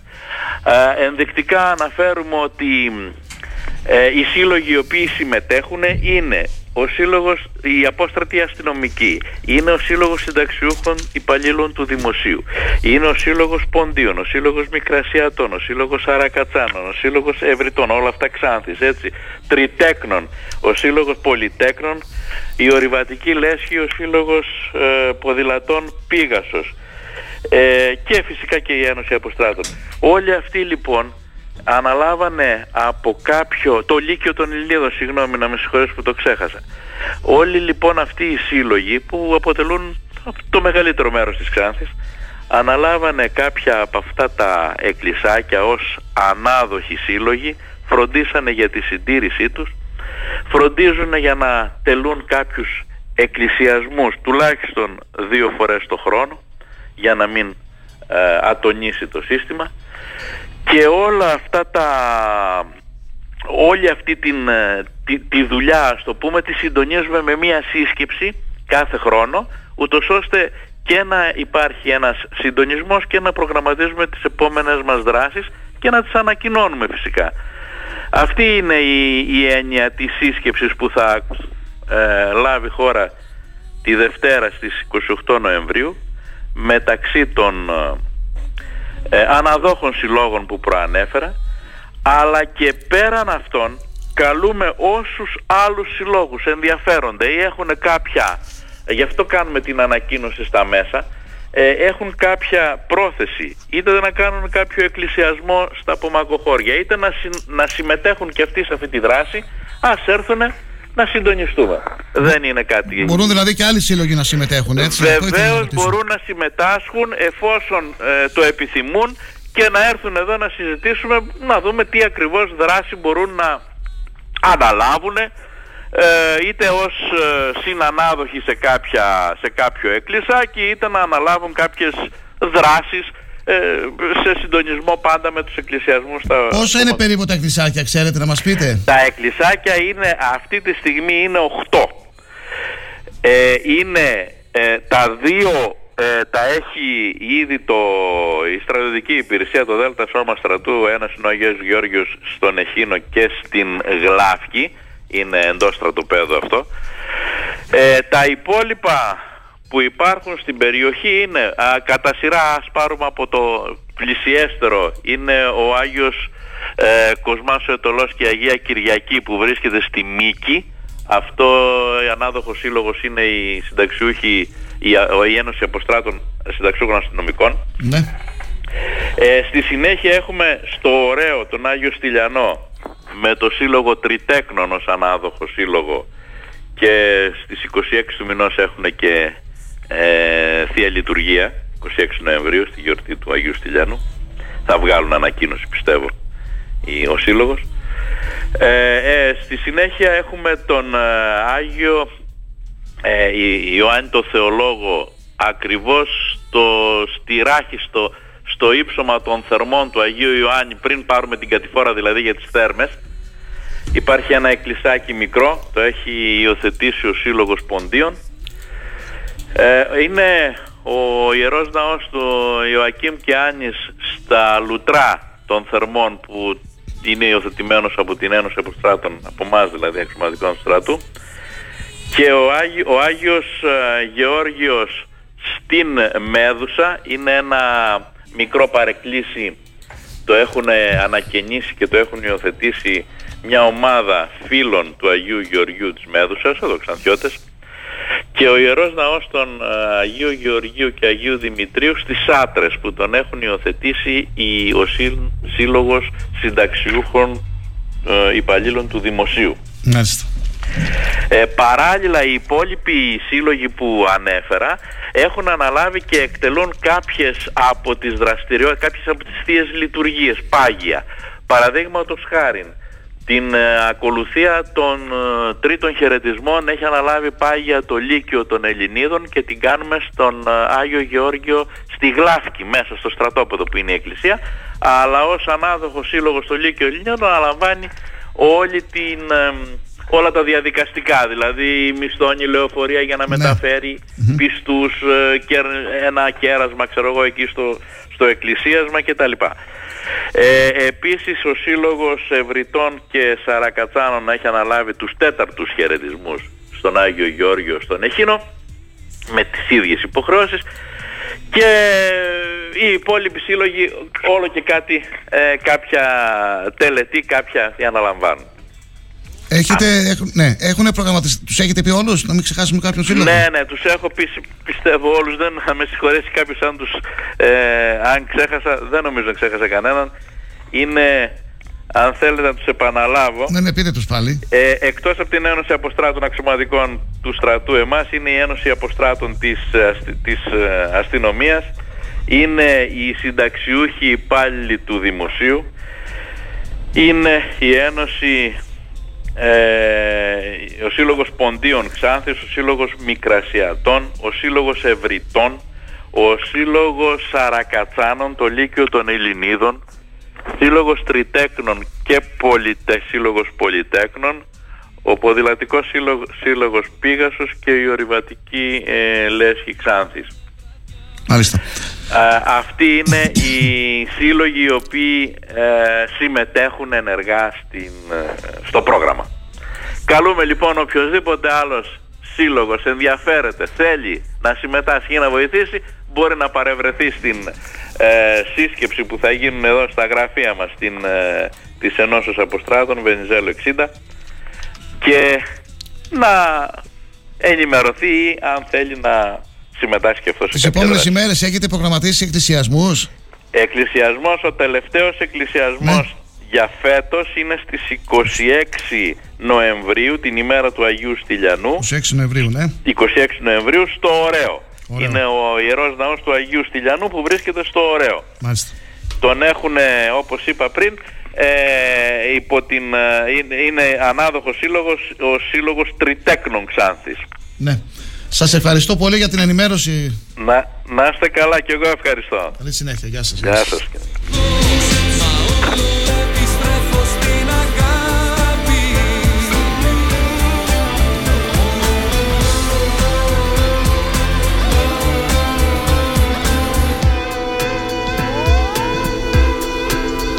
Όλο γυρίζω μια ζωή Γύρω γύρω γύρω απ' την αγάπη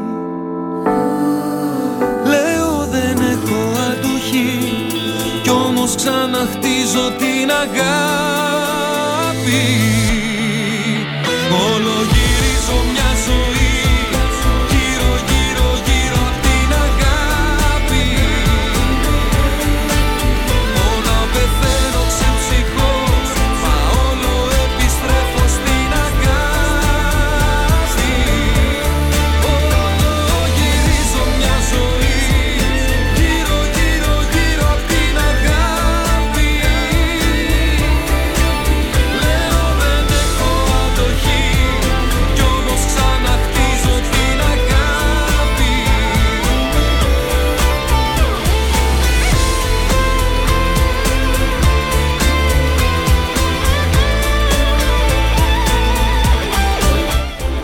Το Ίδρυμα Θρακικής Τέχνης και Παράδοσης, πιστό στην αποστολή της διάδοσης της καλλιτεχνικής δημιουργίας και επιδιώκοντας να ανοιχνεύσει την ε, πιο πηγαία ίσως μορφή της, αυτήν της παιδικής δημιουργίας, προκυρήσει διαγωνισμό καλλιτεχνικής δημιουργίας για παιδιά ηλικίας 4 έως 12 ετών.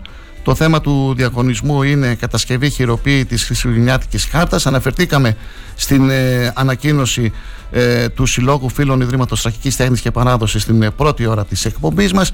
Θα μπορέσετε να τη διαβάσετε και στον ε, τοπικό τύπο και στα μέσα ενημέρωσης της περιοχής μας. Εμείς ε, κρίναμε ότι θα πρέπει και του κάναμε. Επικοινωνήσαμε ε, με τον ε, κύριο Μακέδο τον ε, Βασίλειο, ιστορικός ε, τέχνης και είναι ο ε, πρόεδρος του Συλλόγου Φίλων Ιδρύματος Τραχικής Τέχνης και Παράδοσης για να μας μιλήσει για αυτόν τον διαγωνισμό καλλιτεχνικής δημιουργίας μαθητών και μαθητριών ε, με θέμα κατασκευή χειροποίητης χριστουγεννιάτικης χάρτας. Καλή σας ημέρα. Μας ακούτε; Καλή σας ημέρα. Καλημέρα, σας ακούω. Ναι, ναι. Τι κάνετε, καλά είστε; Καλά, μια χαρά. Είμαστε στον αέρα. Καλημέρα. Πείτε μας για αυτό το διαγωνισμό κύριε Μακέδου. Τα σημαντικότερα. Ο, ναι. ο διαγωνισμός ο φετινός, πρώτα απ' όλα να πούμε ότι ουσιαστικά είναι ο τρίτος διαγωνισμός καλλιτεχνικής δημιουργίας που διοργανώνει ο Σύλλογος Φίλων του Ιδρύματος Ρακής Τέχνης και Παράδοσης. Ε, τις δύο προηγούμενες φορές είχαμε διαφορετικά θέματα. Ο φετινός μας διαγωνισμός έχει θέμα δημιουργία χειροποίητης χριστουγεννιάτικης κάρτας, μιας και χρονικά έτσι συμπίπτει με τις γιορτές των Χριστουγέννων. Ναι. Οπότε μέσα από αυτό το διαγωνισμό θέλαμε να ανοιχνεύσουμε για άλλη μια φορά ακριβώς αυτό που είπατε στην αρχή, έτσι την πιο πηγαία μορφή καλλιτεχνικής έκφρασης. Η πιο πηγαία μορφή είναι αυτή των, ε, των παιδιών, μιας και δεν έχει μπει ακόμα το ενδιάμεσο φίλτρο, ας πούμε, της πρώτερης εμπειρίας και μάλιστα βασιζόμενη σε μια έτσι γιορτή, τα Χριστούγεννα, που είναι κατεξοχήν γιορτή που αφορά, που αφορά στους παιδιά, που δημιουργεί διαφορετικά συναισθήματα. Οπότε πράγματι ο στόχος μας είναι να ανοιχνεύσουμε αυτήν την πηγαία δημιουργική ικανότητα των ανθρώπων και μέσα από ένα χριστουγεννιάτικο φίλτρο, το πω έτσι. Και θα υπάρχει και μια επιτροπή, βλέπω εδώ, αξιολόγησης των έργων. Ξανθόπουλος Γεώργιος Μακέδος, Βασίλειος Μαρία Πεχλιβάνη Κότο Δημήτριος και απευθύνεται σε παιδιά ηλικίας 4 έως 12 ετών. Έτσι. Ακριβώς. Ο Ναι. διαγωνισμός είναι για παιδιά ουσιαστικά ε, πρωτο, για, σε πρωτοβάθμια εκπαίδευση απευθύνεται. Ε, η επιτροπή μας ε, είναι εστιασμένη τόσο ώστε να αφορά παιδιά αυτής της ηλικίας. Αν δείτε ας πούμε τις ιδιότητες των αξιολογητών μέσα σε εισαγωγικά του αξιολογητής ε, είναι μία, παι- μία νηπιαγωγός, ένας δάσκαλος και δύο που έχουν σχέση με την, ε, με την τέχνη.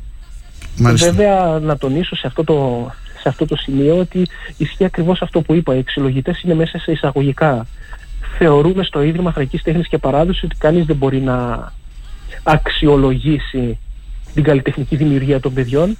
Αυτό όμως που υπάρχει είναι ουσιαστικά μια, μια επιτροπή που θα κατατάξει τα έργα των παιδιών ούτως ώστε να δούμε ίσως τα καλύτερα, ίσως το πρώτο, το δεύτερο κτλ. ούτως ώστε να υπάρχουν και τα βραβεία μας στο τέλος. Τα έργα βλέπω θα πρέπει να παραδοθούν έως και 30 Νοεμβρίου και η θα, η βράβευση θα γίνει σε ειδική εκδήλωση που θα πραγματοποιηθεί στις εγκαταστάσεις του Ιδρύματος. Μάλιστα. Ακριβώς μπορούν να παραδώσουν λοιπόν τα έργα μέχρι 30 Νοεμβρίου με οποιονδήποτε τρόπο στο Ίδρυμα Θρακικής Τέχνης και Παράδοσης ή στους δύο υπευθύνους, δηλαδή σε μένα ή στον κύριο Ξανθόπουλο.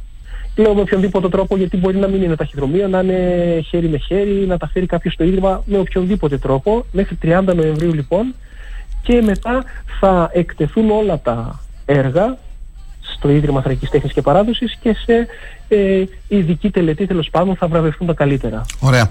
Είστε πρόεδρος του Συλλόγου ε, Φίλων Ιδρύματος Αρχική Τέχνης και Παράδοσης. Ε, με την ευκαιρία που σας έχουμε στην εκπομπή μας, πείτε μας λίγο για τις δράσεις του Συλλόγου, αν έχετε προγραμματίσει κάποια εκδήλωση τις επόμενες ημέρες. Ο Σύλλογος ε, Φίλων Ιδρύματος Θρακής Τέχνης και Παράδοσης ουσιαστικά βοηθά, ας το πω έτσι, στις ε, εκδηλώσεις του, του Ιδρύματος. Του Ιδρύματος.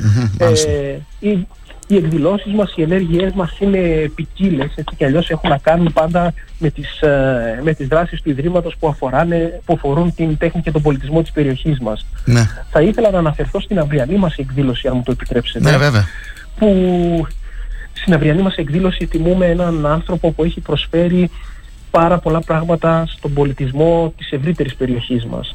Στην αυριανή μας εκδήλωση λοιπόν έχουμε μια εκδήλωση αφιερωμένη στον Θανάση τον Μουσόπουλο ε, με, ευκαιρία, με την ευκαιρία της έκδοσης των ε, δύο νέων του βιβλίων. Ε, τα βιβλία αυτά έρχονται ουσιαστικά και κλείνουν μια 50 ετία από την πρώτη του έκδοση.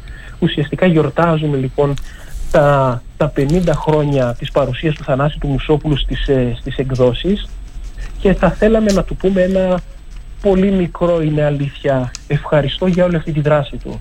Αύριο λοιπόν το απόγευμα, αύριο Τετάρτη, το απόγευμα στις 7 η ώρα στην αίθουσα εκδηλώσεων της Καπλαποθήκης Π του Ιδρύματος Τρακής Τέχνης και Παράδοσης έχουμε μία παρουσίαση των βιβλίων και μία αναφορά στο συνολικό πολιτιστικό έργο, στη συνολική πολιτιστική προσφορά του Θανάση του Μουσόπουλου. Θα ήταν χαρά μας όσοι μπορούν, όσοι θέλουν να είναι μαζί μας αύριο. Έχουμε αναφερθεί και στη σχετική πρόσκληση που μας Μμμ. έχει στείλει ε, ο κ. Σπανίδης νομίζω ναι, από τις εκδόσεις Σπανίδη για το έργο του συγγραφέα Θανάση Μουσόπουλου θα μιλήσουν ο Θωμάς ο Βογιουκλής, ο Απόστολος ο Δομτζίδης, η Ελένη Εφρεμίδου και ο Νίκος ο Σεργελίδης. Ακριβώς. Ωραία. Σας ευχαριστώ πολύ κύριε Μακέδο. Ό,τι, όποια εκδήλωση επιθυμείτε εσείς ε, και θέλετε να την ε, προβάλλουμε, ευχαρίστως να μας ενημερώνετε. Σας ευχαριστούμε πάρα πολύ. Καλημέρα σας. Καλή σας ημέρα. Γεια σας. Γεια σας. Έχεις τα χείλη και σε πως τα φίλη Κι έχω ακόμα τα αρώμα στο στόμα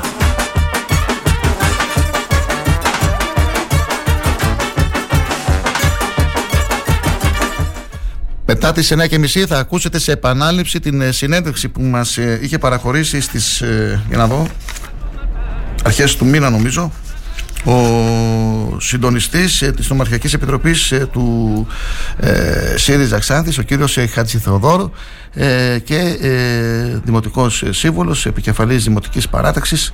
Είναι ενδιαφέρουσα η συνέντευξη, κρατάει νομίζω γύρω περίπου 10 λεπτά. Μετά τις 9.30 θα την ε, ακούσετε. Καλή σας ημέρα, καλή ακρόαση φίλοι και φίλες, ε, Star 888, το ραδιόφωνο όπως το θέλουμε.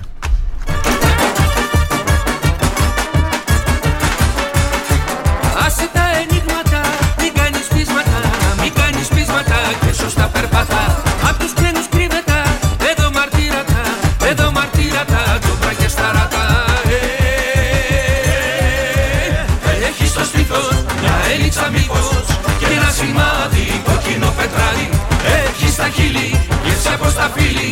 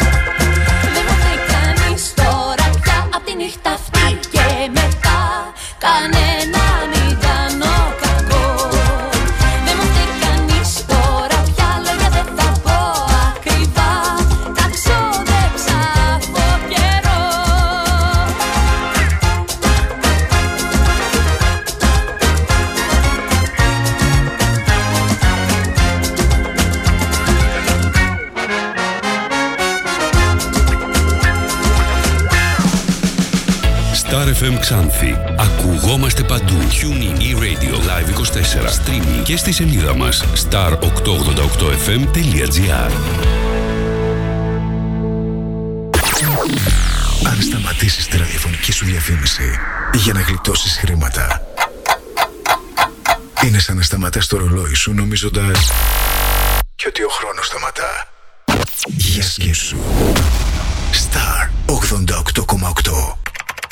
ψάχνεις; Να ενημερωθώ. Για εμάς εδώ.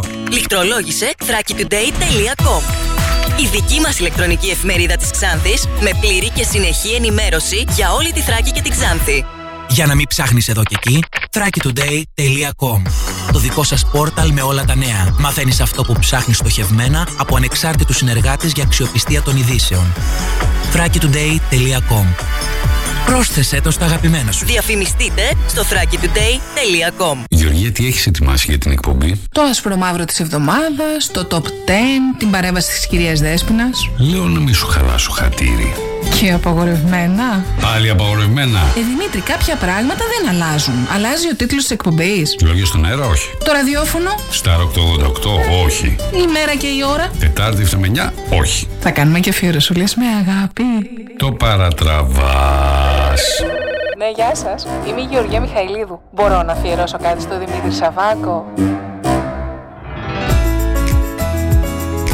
Star 888.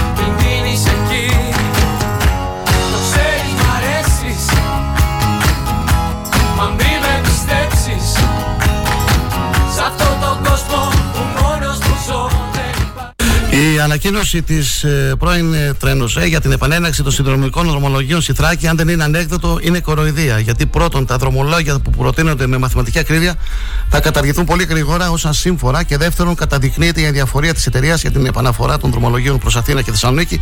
Δρομολόγια που θα είχαν σκοπό και νόημα, όπως βέβαια και οικονομικό όφελος. Τέσσερα απογευματινά δρομολόγια στη Θράκη μεταξύ Αλεξανδρούπολης και Ξάνθης, το πρωί με λεωφορείο, το βράδυ με τρένο. Καμία σκέψη για σιδηροδρομική σύνδεση της Θράκης με Θεσσαλονίκη και Αθήνα. Κάποιος πρέπει να τους πει ότι τα εσωτερικά δρομολόγια στη Θράκη δεν έχουν κανένα ενδιαφέρον και χωρίς επιβάτες θα καταργηθούν σύντομα. Να θυμηθούμε ότι ο Χαρίλαος Τρικούπης παρέδωσε τις πρώτες σιδηροδρομικές γραμμές στην κυκλοφορία σταδιακά από το 1883 μέχρι το 1890, αλλάζοντας την εικόνα της Ελλάδας, δηλαδή πριν από 140 χρόνια. Και όπως πολύ σωστά λέει και ο Κώστας Κατσιμίγα, επικεφαλής της Περιφερειακής Παράταξης Ανατολικής Μακεδονίας και Θράκης, ανεξάρτητη ενωτική πρωτοβουλία, τόση ξεφτύλα. Αυτό ήταν το άρθρο που έδωσε στη δημοσιότητα ο κύριος Γιώργος Χατζηθοδόρου, επικεφαλής της Δημοτικής Παράταξης Πολίτες για τη Ξάνθη, δημοτικός σύμβουλος, μέλος του Διοικητικού Συμβουλίου της ΕΠΕΔ Ανατολικής Μακεδονίας και Θράκης και να συμπληρώσουμε εμείς συντονιστής της Νομαρχιακής Επιτροπής ΣΥΡΙΖΑ Ξάνθης. Ο κύριος Χατζηθοδόρου είναι στη τηλεφωνική μας γραμμή. Καλή σας ημέρα. Καλή σας ημέρα. Τσαφ τσουφ, το τρένο πενά. Κοροϊδία, εγώ θεωρώ ότι είναι αυτό. Δεν ξέρω ποιο ήταν το σκεπτικό τους και γιατί του προχώρησαν με δρομολόγια το απόγευμα και το, το πρωί λεωφορείο και με κομμωτινή, θράκη. Δηλαδή να πάρω το τρένο να πάω κομμωτινή Αλεξανδρούπολη. Ναι. ε, καλημέρα λοιπόν και σε όλους τους ξανθιώτες. Ευχαριστώ πάρα πολύ για την πρόσκληση. Νομίζω ότι ε, είναι πραγματικά το πιο μικρό ανέκδοτο που κυκλοφορεί τα τελευταία 2,5-3 χρόνια είναι το τρένο. Τρένο στη Θράκη.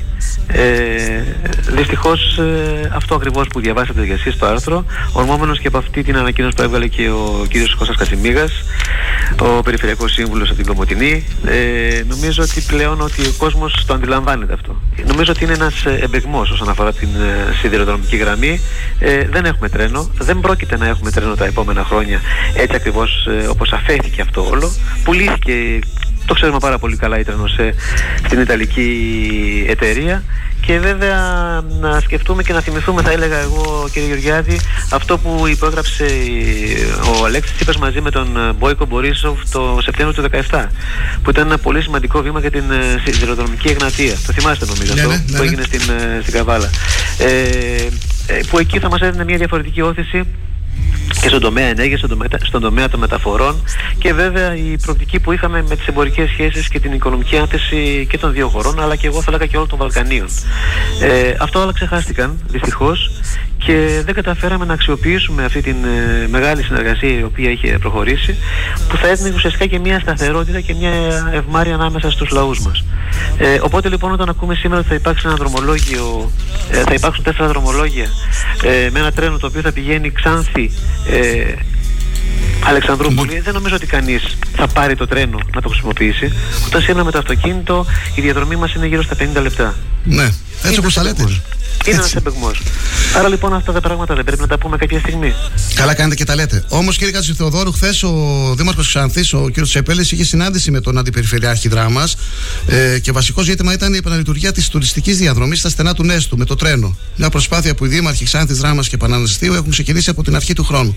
Εσείς τι έχετε να πείτε για αυτό το σχόλιο. Και, το τρένο; κύριε Γεωργιάδη. Και στα στενά του Νέστου ότι... δεν έχουμε τρένο. Ναι. Έτσι. Νομίζω ότι αυτό το είχαμε ζητήσει και ως Δημοτική Παράδοξη από την αρχή ήταν και στο πρόγραμμά μας ότι θα πρέπει να δούμε πώς μπορούμε να αξιοποιήσουμε τουλάχιστον ε, τουριστικά αυτή την, ε, τη γραμμή. Με ένα μικρό τομοτρίτ της παλιάς εποχής, με, ε, με μια αξιοποίηση των σταθμών που υπάρχουν ανάμεσα στην, στους τοξότες, στην Ξάνθη τοξότες και στην ε, Δράμα. Νομίζω ότι αυτό είναι κάτι άλλο. Αυτό όμως δεν έχει να κάνει με τη συγκοινωνία, αυτό δεν έχει να κάνει με την επαφή, αυτό δεν έχει να κάνει με το εμπόριο, αυτό έχει να κάνει μόνο με τον τουρισμό. Πράγματι αυτό είναι, νομίζω, θεωρώ ότι είναι μια πολύ καλή κίνηση και εγώ δεν καταλαβαίνω γιατί αυτό γίνεται τώρα και δεν έχει γίνει πριν από 3-4 χρόνια. Και ίσως Νομίζω ακόμα... επειδή έχετε εκλογές γι' αυτό. Ε, νομίζω ότι αυτό είναι. Πάντα έτσι γίνεται. Ε, πάντα θυμόμαστε πριν τις εκλογές ότι πρέπει να κάνουμε έργα. Ναι. Άσχετα αν ε, τα προηγούμενα 3-3,5 χρόνια δεν έχουμε δει τίποτα στον τόπο μας. Και αυτό νομίζω ότι είναι και φανερό και από όλους τους ξανθιώτες. Θα μας δοθεί ευκαιρία μέχρι τις εκλογές να ξαναμιλήσουμε, κύριε Χασιτοδόρου. Θα με επιτρέψετε όμως τώρα που σας έχουμε στη τηλεφωνική γραμμή να θέσω άλλα δύο-τρία ερωτήματα. Παρακαλώ. Ε, είστε και συντονιστή στην Ομαρχιακή Επιτροπή ΣΥΡΙΖΑ, δεν είναι; Βεβαίως. Ε, οι δημοσκοπήσεις ε, δείχνουν μια αισθητή διαφορά της Νέας Δημοκρατίας με το ΣΥΡΙΖΑ, ένα σταθερό προβάδισμα της Νέας Δημοκρατίας, αλλά και του Κυριάκου του, του Μητσοτάκη. Ε, γυρίζει Γυρίζει καθόλου. Γιατί, και συγγνώμη, συγγνώμη, αυτό που είχε πει ο αρχικός του ΣΥΡΙΖΑ, ο κ. Τσίπρας, σε, σε μια τηλεοπτική εκπομπή της Sky, το μόνο σίγουρο λέει είναι ότι ο Παναθηναϊκός θα πάρει το πρωτάθλημα. Αυτή η διαφορά γυρίζει όμως μέχρι τις εκλογές. Νομίζω ότι άμα θυμηθούμε τις ε, δημοσκοπήσεις του 2014, του 2015, του Ιενάρη και του 2015, του Σεπτέμβρη, νομίζω ότι έχει γυρίσει ήδη. Ε, και θεωρώ ότι αυτές οι προτάσεις, τις οποίες κατέθεσε ο Τσίπρας στην ε, ΔΕΘ για την αντιμετώπιση της ενεργειακής κρίσης, του εισοδήματος κτλ., όλα αυτά τα οποία έγιναν και, και επικοινωνούνται πλέον όλα αυτά στον κόσμο, θεωρώ ότι φαίνεται. Και βέβαια τα σκάνδαλα της Μητσοτάκη ΑΕ, τα οποία διαβάζουμε καθημερινά και βγαίνουν μπροστά μας, ε, είναι τόσα πολλά που νομίζω ότι έχει ήδη γυρίσει. Απλά δεν το ξέρουν. Γι' αυτό και ο κ. Μητσοτάκης, ενώ ετοιμαζόταν να κάνει εκλογές ε, από την Άνοιξη, από τον ε, φθινόπωρο αυτό που ήδη τώρα περνάμε, βλέπετε ότι πήγε πάρα πολύ πίσω. Καταλαβαίνουν ότι τα πράγματα είναι πολύ δύσκολα για αυτούς Άρα λοιπόν το πράγμα φαίνεται ότι γυρνάει. Και υπάρχουν και οι άλλες δημοσκοπήσεις που βλέπουμε εμείς έξω στον κόσμο. Και εκεί τα πράγματα είναι πολύ ξεκάθαρα ε, και δεν βλέπω κανένα που να λέει ναι, εγώ συμφωνώ με την πολιτική Μητσοτάκη, Άδωνη. Είχα διαβάσει και ένα δημοσίευμα ε, όσον αφορά το ποσοστό των νέων. Είναι και αυτοί που μπορεί να, να, να δώσουν το αποτέλεσμα. Οι νέοι. Οι οποίοι δεν συμμετέχουν στις δημοσκοπήσεις, νομίζω οι νέοι. Ένα Έχετε μεγάλο δίκιο. ποσοστό. Έχετε δίκιο. Ναι. Δεν συμμετέχουν οι νέοι. Και δεν οι προηγούμενες συμμετέχουν- δημοσκοπήσεις, οι προηγούμενες εκλογές, συγγνώμη, νομίζω το ίδιο πράγμα έδειχναν πίσω τον ε, ΣΥΡΙΖΑ και στη εκλογική αναμέτρηση τελικά ήταν πρώτο κόμμα. Έτσι ακριβώς. Νομίζω κάπως έτσι θα επαναληφθεί αυτή η ιστορία. Το θέμα είναι όμως ότι θα πρέπει να έχουμε ένα πολύ μεγάλο ποσοστό και μάλιστα θα πρέπει αυτό που πρέπει να περάσουμε μάλλον στον κόσμο είναι ότι εμείς από την επόμενη μέρα με, την, με το εκλογικό σύστημα της απλής αναλογικής θέλουμε να κάνουμε μια κυβέρνηση προοδευτικής συμμαχίας. Ε, με όλες αυτές τις προοδευτικές δυνάμεις οι οποίες θέλουν να βοηθήσουν να περάσει ο τόπος σε μια άλλη μέρα. Ο κ. Μητσοτάκης ήδη μιλάει για τις δεύτερες εκλογές. Άρα λοιπόν ήδη δεν δέχεται την πρώτη εκλογική αναμέτρηση. Φαίνεται ότι θέλει να ταλαιπωρήσει τη χώρα και να πάει αυτό το πράγμα πάρα πολύ μακριά και πίσω μέχρι να τις κερδίσει. Νομίζω όμως ότι έτσι κι αλλιώς ε, ε, το ότι κρυφακούει ε, τους πολιτικούς του αντιπάλους, ότι κρυφακούει τους επιχειρηματίες, αυτό θα είναι ε, νομίζω το μεγάλο. Ο ΣΥΡΙΖΑ Ξάνθης είναι έτοιμος; πρόβλημα. νομίζω ότι ο ΣΥΡΙΖΑ Ξάνθης ήταν πάντα έτοιμος και το Είστε- έχει αποδείξει αυτό. Είστε ικανοποιημένος από την κοινοβουλευτική παρουσία; Ε, θεωρώ Εγώ ότι βλέπω, ο- συγγνώμη κύριε Χασιδοδόρου, τελευταία βλέπω ερωτήσεις ε, στη Βουλή από ε, βουλευτές της ελληνικής ε, λύσης, του κυρίου Χίτα, του κυρίου Βελόπουλου, για θέματα Ε, της της, ε, της Ξάνθης. ναι, Ο νομίζω κύριος ότι- Ζεϊμπέκ ε, πού είναι, δεν είναι βουλευτής κύριος Ξάνθης; Ζεϊμπέκ, Ναι. Αν, αν ανατρέξετε στη σελίδα μας θα δείτε τις τελευταίες, ε, το τελευταίο διάστημα, όχι το τελευταίο διάστημα, όλο το διάστημα αυτό που είναι την καινούργια κοινοβουλευτική αυτή περίοδο που ζήσαμε από το 19 και μετά, θα δείτε τις ε, ερωτήσεις οι οποίες έχει καταθέσει. Είναι πάρα πολλές. Εγώ θεωρώ ότι είναι ο μοναδικός βουλευτής ο οποίος υπάρχει σήμερα εδώ και στηρίζει και το νοσοκομείο μας και την παιδεία και αν ε, ανατρέξετε μόνο στις ερωτήσεις οι οποίες έχει κάνει είναι πάρα πολλές. Θα ήθελα να το δείτε αυτό όμως κύριε Γεωργιάδη γιατί δεν είναι σωστό αυτό που λέτε. Ε, εγώ δεν βλέπω καμία άλλη παρουσία κανένας άλλου βουλευτής. Όχι, όχι, για το τελευταίο χρονικό διάστημα αναφέρομαι. Δεν, ε, δεν Γενικά, αναφέρομαι γενικά. ε, η και τελευταία ρωτάω του αν ερώτηση- έχετε μείνει ικανοποιημένος. Είστε ικανοποιημένος. τελευταία του ερώτηση- Αλλά βλέπω ερωτήσει. Ναι, πότε ήταν. Η τελευταία ερώτηση ήταν- ήταν χθε. Χθες δεν την έχουμε, δεν την έχουμε, κύριε Δεν την Χατζηδόρου. έχετε. Είναι, Γι' αυτό. έχει αναρτηθεί ήδη στην ε, σελίδα μας. Σω δεν έχει αποσταλεί από το γραφείο του. Δεν έχει Σωστά. σταλεί, ναι, δεν έχει σταλεί. Ε, ίσως αυτό, ναι. Αλλά πάντως ε, είμαστε πάρα πολύ ικανοποιημένοι. Πράγματι, ευτυχώς έχουμε ένα βουλευτή ο οποίος ε, μάχεται και παλεύει Μάλιστα. ε, και ενδιαφέρεται. Δεν φτάνει όμως. Ένας σκοπός δεν φαίνεται να είναι. Ε, μπορείτε, είστε σε θέση σήμερα, είναι νωρίς να μας πείτε για το ψηφοδέλτιο, αν θα έχουμε αλλαγές, ποιοι θα το απαρτίζουν; Ε, κοιτάξτε, νομίζω ότι όταν θα φτάνουμε προς τις εκλογές, εκεί θα το έχουμε ετοιμάσει. Σίγουρα υπάρχουν υποψηφιότητες. Είναι αρκετοί αυτοί οι οποίοι ενδιαφέρονται πλέον να είναι στο ψηφοδέλτιο. Καταλαβαίνετε, ένα μεγάλο κόμμα που ενδέχεται να βγάλει και δύο βουλευτές στο νομό μας. Το έχουμε ξανακάνει. Άλλωστε, μέσα έχουμε βγάλει και τρεις βουλευτές. Μεσάνυχτα είχε γίνει εκείνο, μεσάνυχτα, ξημερώματα, θυμάμαι, ναι. Ε, για, τους ναι, δύο, για τις ε, τρεις λέτε, για τις τρεις. Ναι. Για τους τρεις μιλάω. Ναι. Αυτό βέβαια έγινε μία φορά, είναι δύσκολο να ξαναγίνει. Αλλά οι δύο βουλευτές νομίζω ότι είναι εφικτό να γίνει. Το ποιοι θα είναι αυτοί, νομίζω θα το μάθουμε το επόμενο διάστημα. Ε, και κάτι για τα δημοτικά, κύριε Χασιδοδόρου. Ήσασταν τέσσερις, γίνατε τρεις. Μιλάω για την ομάδα με τον Σάβα Μελισσόπουλο και τον ε, Να σας Πασχάλη πω, κύριε Τολίραζη. Γεωργιάδη, Ένα ήμασταν- σχόλιο για τον. Ήμασταν τρεις. Ήμασταν τρεις παρατάξεις. Να το διευκρινίσουμε αυτό. Ήμασταν τρεις παρατάξεις. Ποιοι ήσασταν; Ε, η, παράταξη, η παράταξη του κυρίου Παπαχρόνου δεν ήταν ποτέ. Απλά ήταν ο κύριος Παπαχρόνης. Ναι. Σαν δημοτικός σύμβουλος. Ε, αυτό συμβαίνει. Δεν ήταν Ε, η παράταξη και ήταν μόνο σαν. σαν, και ήταν σαν α, σωστό, σωστό. Ναι, Ακριβώς, σαν ακριβώς. δημοτικός Άρα δεν σύμβουλος, ήμασταν τέσσερις ποτέ. Δεν ήμασταν, ήταν τρεις οι παρατάξεις. Και αυτό νομίζω ότι είναι πολύ ξεκάθαρο. Ε, σήμερα θεωρώ ότι δεν είμαστε τέσσερις. Είμαστε 5, 15, 25, 105. Είμαστε πάρα πολλοί. Ήδη αυτό έχει προχωρήσει πολύ δυναμικά και προχωράει και μέσα στον κόσμο. Αυτό δουλεύουμε τώρα. Σύντομα θα υπάρχει και μια παρουσίαση ε, των πρώτων θέσεων ε, της νέας δημοτικής παράταξης. Γιατί αυτό πλέον ε, βαδίζει και πηγαίνει, ξέρετε, τρένο. Επειδή σήμερα μιλήσαμε και για το τρένο. Πάτε Και τρένο θεωρώ δηλαδή, ότι- έτσι, ναι. ε, και θεωρώ ότι αυτό το πράγμα θα πάει καλά, γιατί νομίζω ότι είναι η μεγάλη ανάγκη των συνδημοτών μας ότι πρέπει να αλλάξουμε τα πράγματα. Για να ονομασ- αλλάξουμε τα πράγματα μπορούμε να το κάνουμε μόνο όλοι μαζί. Η ονομασία του συνδυασμού θα είναι ξάνθη για όλους, αυτό ή δεν θα Ε, είναι; όχι, όχι. Όχι, Ο θα καθένα είναι. έχει τη δική του αυτή τη στιγμή ονομασία στις δημοτικές παρατάξεις. Όχι, όχι, για τις εκλογές. Για τις εκλογές. Για τις εκλογές θα έχουμε και, και νέο όνομα Νέο και όνομα. καινούριο πρόγραμμα, βεβαίως. Και βεβαίως. Ε, Α- η Αλλά συνεργασ- τον υποψήφιο δήμαρχο το ξέρετε ήδη. Ναι, η συνεργασία σας και η σχέση σας με τον Σάβα Μελισσόπουλο και με τον Πασχάλη Λίραζη. Είναι άψογες. Ήταν πάντα έτσι; Ε, όχι, δεν ήταν πάντα έτσι. Πριν τις δημοτικές εκλογές δεν ήταν έτσι. Μετά τις δημοτικές εκλογές και αυτό που έγινε με τις 14 τροπολογίες του κ. Θεοδωρικάκου που διέλυσε την απλή αναλογική και ουσιαστικά απαξίωσε το Δημοτικό Συμβούλιο, εκεί δόθηκε η δυνατότητα πραγματικά να κάνουμε συνθέσεις και να παλέψουμε για να κερδίσουμε. Είχατε ό,τι κάποιες μπορούμε να διαμάχες νομίζω με τον Πασχάλη Λίραζη. Ορίστε. Είχατε κάποια κόντρα με τον Πασχάλη τον Λίραζη. Ποτέ. Νομίζω, παλιότερα. Ποτέ, ποτέ, ποτέ, Όχι. ποτέ. Εννοείται πολιτικά. Λεκτική, ίσως. λεκτική, ναι, ναι, ναι. Α, ναι, πολιτικά πάντα υπάρχουν αυτές οι διενέξεις. Λογικό είναι, στην πολιτική διαφωνούμε. Ε, ε, εντάξει, προερχόμαστε και από. Είστε τρεις από άνθρωποι που διαφορετικές προέρχεστε από πολιτικές διαφορετικούς χώρους. Πώς έτσι τε- συνεργάζεστε ε, σε αυτή την ομάδα για το Δήμο; Νομίζω ότι αυτό είναι το μεγάλο στίχημα. Όταν αγαπάς τον τόπο σου, βάζεις πίσω όλα αυτά τα ιδεολογικά σου κολλήματα και, τα, και τις κόκκινες γραμμές και βάζεις και προτάσεις το, κα- το κοινό καλό. Και νομίζω ότι το κοινό καλό σε, μη- σε έναν τόπο σαν το δικό μας ε, είναι να συνεννοηθούμε όλοι μαζί. Και εγώ χαίρομαι που μπορούμε να συνεννοηθούμε δεξιοί, κεντρώοι, αριστεροί, όλοι μαζί γιατί αγαπάμε τον τόπο μας. Και γι' αυτό θέλουμε να δουλέψουμε. Έχω πει και παλαιότερα, δεν χωράνε κόμματα στην τοπική αυτοδιοίκηση, έτσι δεν είναι; Είναι ένα ακριβώς, κομμάτι κύριε στην τοπική Γεωργιάδη. αυτοδιοίκηση, είναι το κόμμα της Ξάνθης. Είναι για το καλό Έτσι της πόλης. ακριβώς. Όπως το είπατε. Είναι των το κόμμα της δημοτών και- Ξάνθης, ναι. το οποίο θα υπηρετήσουμε όλοι. Ε, Αρχηγός είναι ο Σάβα Μελισσόπουλος. Ε, Υποψήφιος δήμαρχος και αρχηγός είναι ο Σάββας Μελισσόπουλος. Ναι. Βεβαίως. Καλό αγώνα, θα τα ξαναπούμε. Ευχαριστώ. Ευχαριστώ πολύ και εγώ. Γεια σας, να είστε γεια καλά, σας. γεια σας.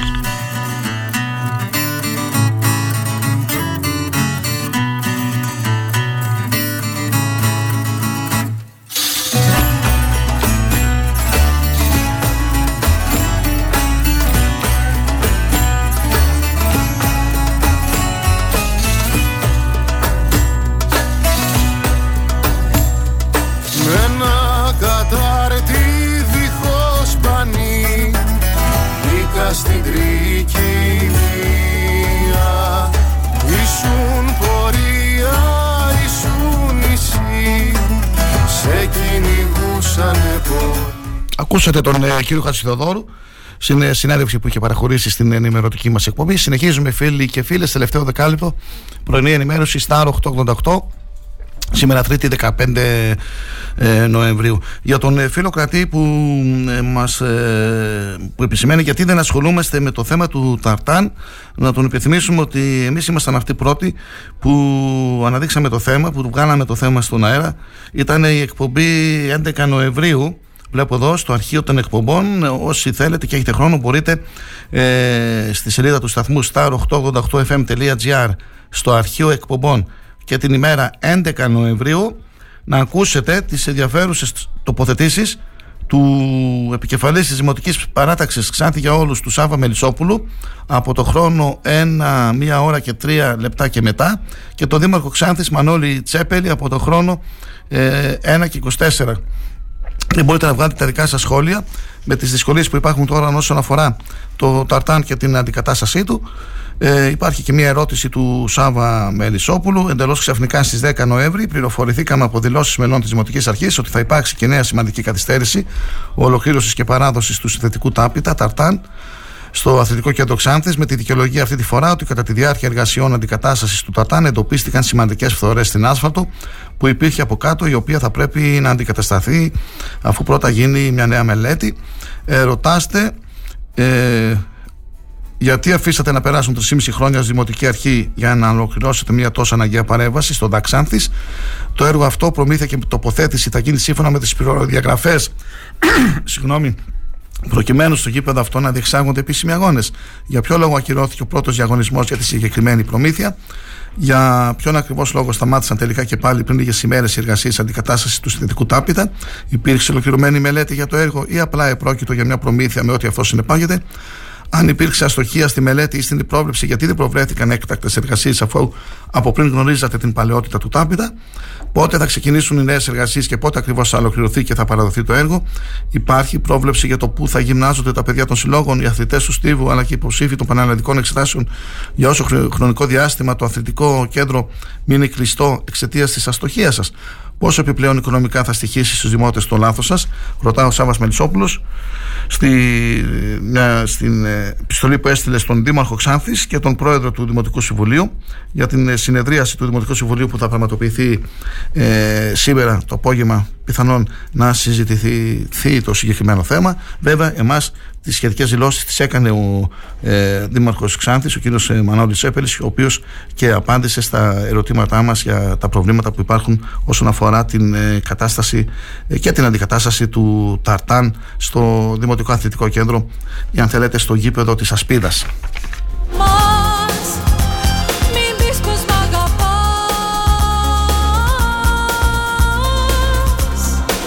Διαβάζουμε στο thrakitoday.com Τέσσερα χρόνια συμπληρώνονται σε λίγες ημέρες από τη δολοφονία της Ελένης στο Παλούδι, στη Ρόδο, όπου σπούδαζε, η οποία συγκλώνησε την ελληνική κοινωνία. Το διδημότυχο πόλη καταγωγής της φοιτήτριας τιμά τη μνήμη της και όπως ανακοίνησε ο πατέρας της Γιάννης Τοπαλούδη, μιλώντας στην ΕΡΤ, αναμένεται να δώσει το όνομα της Ελένης σε δρόμο της πόλης. Ειδικότερα, η ονοματοδοσία κεντρικής οδού της πόλης, το όνομα της αδικοχαμένης Ελένης, θα πραγματοποιηθεί την 5η 24 Νοεμβρίου μετά την ομόφωνη απόφαση του Δημοτικού Συμβουλίου Διδημοτήχου. Ταυτόχρονα θα γίνουν τα αποκαλυπτήρια μαρμάρινης επιτύμβιας στήλης, στην οποία φιλοτέχνησε εντόπιος καλλιτέχνης που θα τοποθετηθεί σε χώρο μπροστά από το Δημαρχείο της πόλης. Σε αυτό θα χαρακτούν δύο αποθέματα, όπως ανέφερε ο πατέρας της Ελένης. Το ένα θα είναι απόσπασμα από τα λόγια της Αγγελέως Αριστοτελεία Δόγκα και το δεύτερο θα είναι στίχη από το τραγούδι Μαύρο Τριαντάφυλλο που δημιουργήθηκε για την Ελένη σε στίχους και μουσική Κώστα Γερμανού με τη συμμετοχή της Ελένης Δήμου. Μια εκδήλωση που θα περιλαμβάνει και άλλες δράσεις στις οποίες θα συμμετέχουν ενεργά γυμνάσια και λύκεια του Δημοτήχου με σκοπό την ευαισθητοποίησή τους ως αυριανά ενήλικα μέλη της κοινωνίας που θα πάρουν τη τύχη, τη τύχη της στα χέρια τους. Θλιβερή είναι η διαπίστωση σύμφωνα με τον Γιάννη Τοπαλούδη της αύξησης των περιστατικών βίας. Αυτοί που αντιδρούν είναι μόνο οι ευαίσθητοι άνθρωποι εκτός των κυβερνώντων. Σχολιάζει και συνεχίζει. Αν θέλαμε να είμαστε ευνομούμενη πολιτεία, θα πρέπει πρώτον να έχουμε αυστηρότερες ποινές, αν είναι δυνατόν τα 25 χρόνια να μην έχουν πτώσεις, και δεύτερον να γίνουμε καλύτεροι γονείς. Το ακριβές πρόγραμμα των εκδηλώσεων θα ανακοινωθεί τις επόμενες ημέρες από το Δήμο Διδημοτήχου.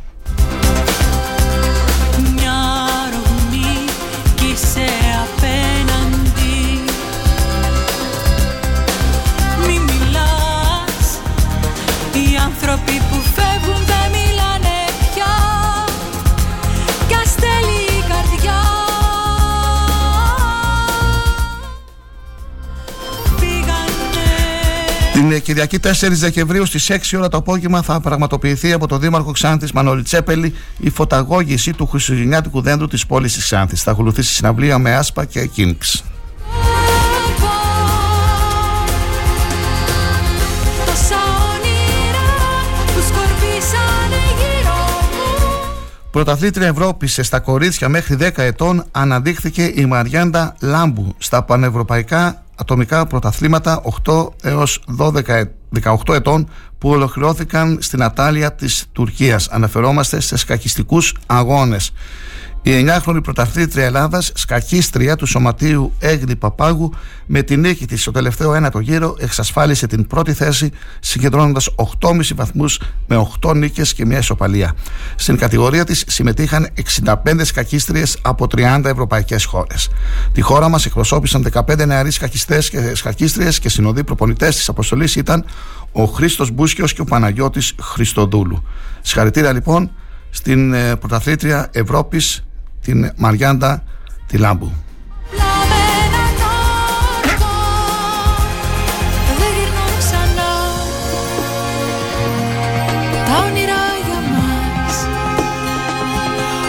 Δεν γυρνούν ξανά Έγινε κλήρωση για το κύπελο Ελλάδας στα ζευγάρια στους 16 του κυπέλου Ελλάδας Ποδοσφαίρου. Ολυμπιακός Ατρόμητος, Πανσεραϊκός Απόλων Πόντου, Παναθηναϊκός Βόλος, Λαμία Καλιθέα, Λεβαδιακός Άρης, Κηφισιά ΑΕΚ, Καλαμάτα Πάοκ και Απόλων Παραλιμνίου Άγιος Νικόλαος. Οι αγώνες είναι διπλοί. Οι διασταυρώσεις στους 8 γνωρίζουμε από τώρα ποιες είναι Παναθηναϊκός Ιβόλος εναντίον Καλαμάτας η ΠΑΟΚ Ατρόμητος ή Ολυμπιακός εναντίον Άρη Λιβαδιακού Απόλλων Παραλιμνίου η Άγιος Νικόλαος εναντίον Λαμίας ή Καλιθέας και Φυσιά η ΑΕΚ εναντίον Πασεραϊκού ή Απόλλωνα Πόντου. Για τις, ε, επίσης γνωρίζουμε και τις διασταυρώσεις στα ημιτελικά. Ατρόμητος ή Ολυμπιακός ή Άρης ή Λεβαδιακός εναντίον Κηφισιάς ή ΑΕΚ ή Πασεραϊκού ή Απόλλωνα Πόντου. Παναθηναϊκός ή Βόλος ή Καλαμάτα ή ΠΑΟΚ εναντίον Απόλλωνα Παραλιμνίου ή Αγίου Νικολάου ή Λαμίας ή Καλιθέας. Αυτό που βλέπουμε είναι ότι στα προημιτελικά για... θα συμμετέχουν και ομάδες κατώτερης κατηγορίας για πρώτη φορά νομίζω συμβαίνει αυτό Απόλλωνας Παραλιμνίου ή Άγιος Νικόλαος. Θα αγωνιστούν εναντίον Λαμίας ή Καλιθέας Ηθήκα είναι το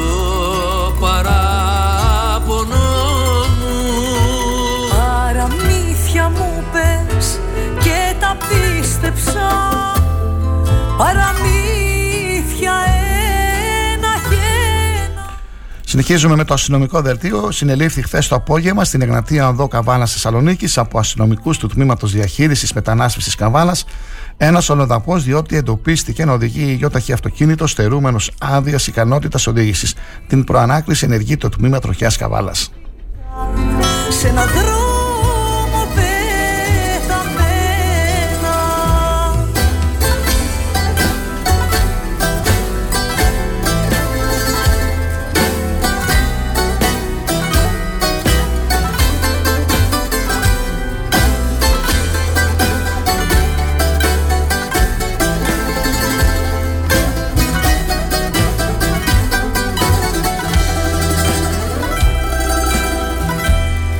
Είσαι στο γκρεμό, στο κενό.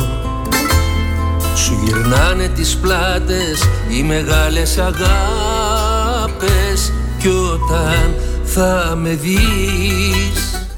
Ακούσατε στην ε, δεύτερη ώρα της ε, εκπομπής μας τον ε, πρόεδρο της Ένωσης Αποστράτων Αξιωματικών Στρατού, τον ε, κύριο Κουτσαϊμάνη, για, τις, ε, για τον προγραμματισμό των εκκλησιασμών που θα πραγματοποιηθούν στα απομακοχώρια ε, της ε, περιοχής μας και για τα εκκλησάκια που υπάρχουν και για τη σύσκεψη που πρόκειται να πραγματοποιήσουν με την ε, παρουσία των ε, συλλόγων και των ε, φορέων Ακούσατε και τον ε, πρόεδρο του Συλλόγου Φίλων Ιδρύματος Αρχικής ε, Τέχνης, τον ε, κύριο Μακέδο, για τον ε, διαγωνισμό που πρόκειται να πραγματοποιηθεί για τα παιδιά της ε, πρωτοβάθμιας εκπαίδευσης και σε επανάληψη ακούσατε και τον ε, κύριο Χατζηθοδόρου, τον ε, Δημοτικό Σύμβουλο και συντονιστή του ΣΥΡΙΖΑ Ξάνθης. Την εκπομπή όπως και τις προηγούμενες εκπομπές μπορείτε καθημερινά να τις ακούτε και στην ε, ιστοσελίδα του σταθμού star888fm.gr και στο αρχείο των εκπομπών. Δεν υπάρχει κάτι άλλο για την ε, ώρα. Αν υπάρξουν κάποιες ε, ειδήσεις που ενδιαφέρουν αυτές θα τις ε, δημοσιεύσουμε ε, νωρίς στα site στο thrakitoday.com και στο αγώνας.gr ε, μια τελευταία εξέλιξη είδηση από την Αθήνα. Στο νοσοκομείο Παπα-Νικολάου αναμένεται να φτάσει εντός της ημέρας η 26χρονη Ελληνίδα που τραυματίστηκε στην μεγάλη έκρηξη που σημειώθηκε το μεσημέρι της Κυριακής στην καρδιά της Κωνσταντινούπολης. Η νεαρή κοπέλα θα φτάσει στη Θεσσαλονίκη οδικός και η κατάσταση της υγείας της δεν εμπρέει ανησυχία. Τη μεταφορά του, της 26χρονης που τραυματίστηκε στη φωνική έκρηξη στην πολυσύχνα στη λεωφόρο Ιστικλάλ έχει αναλάβει το ελληνικό προξενείο στην Κωνσταντινούπολη. Η νεαρή κοπέλα είχε ταξιδέψει στην Κωνσταντινούπολη με ένα γκρουπ και αυτή τη στιγμή πριν των ανθρώπων της ελληνικής πρεσβείας δεν υπάρχει κάποιο συγγενικό ή φιλικό πρόσωπο κοντά της. Η 26χρονη βρίσκεται σε σοκ και έχει θράσμα στο πόδι, αλλά η κατάσταση της υγείας της δεν εμπνέει ανησυχία. Κοντά στο Παρνασσό ξεκίνησα για να δοκιμαστώ Κι αυτούς που με παιδέψανε σαν Άγιο και Χριστό Τους έκοψα τον ένα τους μαστό. Περπάτησα και πάτησα σε ζώντες και νεκρούς Ξεπέρασα τους δυσέκτους καιρούς. Και απόκτησα το μύθο μου με στοχασμούς πικρούς Σε υπόγειους δρόμους άδειους και υγρούς. Με λε Μαριά, δική μου από τρελή Από την 1η Δεκεμβρίου θα βρίσκεται στα ράφια των σούπερ μάρκετ το νέο σήμα για το καλάθι του νοικοκυριού με σκοπό να διευκολύνουν οι καταναλωτές στις αγορές τους. Αυτό προβλέπει η απόφαση του Υπουργείου Ανάπτυξης και Επενδύσεων που δημοσιεύθηκε στην εφημερίδα της κυβέρνησης με την οποία τροποποιείται η απόφαση για το καλάθι του νοικοκυριού. Στην απόφαση περιλαμβάνεται εκτός από την διευθέτηση του ειδικού σήματος και τη διασφάλιση της επάρκειας των προϊόντων του καλαθιού και μια τροποποίηση διευκρίνησης της λίστα με τι 51 κατηγορίες προϊόντων που αφορά σε δύο κατηγορίες προϊόντων. Δεν έχουμε κάτι άλλο, φίλοι και φίλες, αυτά ήταν τα τελευταία. Να δούμε και λίγο, συνολικά 58,5 εκατομμύρια ευρώ θα καταβληθούν σε 81.000 περίπου δικαιούχους κατά την εβδομάδα 14 με 18 Νοεμβρίου στο πλαίσιο των προγραμματισμένων καταβολών από τον ΕΦΚΑ και τη Δημόσια Υπηρεσία Απασχόλησης. Από τον ΕΦΚΑ θα καταβληθούν σε δικαιούχους σε συνέχεια έκδοσης αποφάσεων για εφάπαξ, ε, για παροχές σε χρήμα, επιδόματα μητρότητας, κυοφορίας, ασθενείας, ατυχήματος και έξοδα κηδείας. Από την Δημόσια Υπηρεσία Απασχόλησης θα γίνουν καταβολές σε δικαιούχους για καταβολή επιδομάτων ανεργίας και λοιπόν επιδομάτων, για δικαιούχους στο πλαίσιο επιδοτούμενων προγραμμάτων απασχόλησης, για προγράμματα κοινοφελούς χαρακτήρα και για μητέρες για επιδοτούμενη άδεια μητρότητες. Αυτά. Τα λέμε αύριο, 8 το πρωί. Καλή συνέχεια, ευχαριστώ. Δεν μπόρεσα να γίνω ούτε γυναίκα ούτε ευτυχής Δεν δούλεψα σε οίκους ανοχής. Και μες στην αναδίπλωση της νέας εποχής. Απόμεινα μια αναμνήσια ατυχής Μαρέ Μαριά, δική μ' από τρελή γενιά. Μισό του κόσμου, τη βία και απονιά. Χιλιάδες μάτια με κοίταν από μακριά Και μου μετράνε τη ζωή μου τα κεριά. Χιλιάδες μάτια με κοίταν από μακριά Και μου μετράνε τη ζωή μου τα κεριά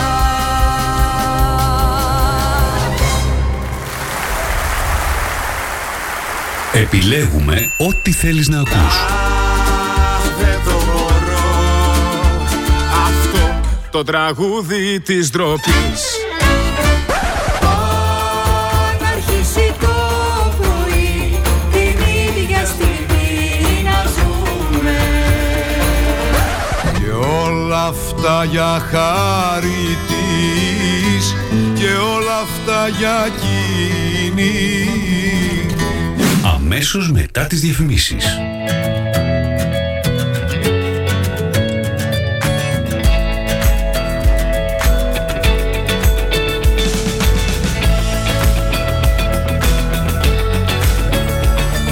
Στα 888. Το ραδιόφωνο όπως το θέλουμε.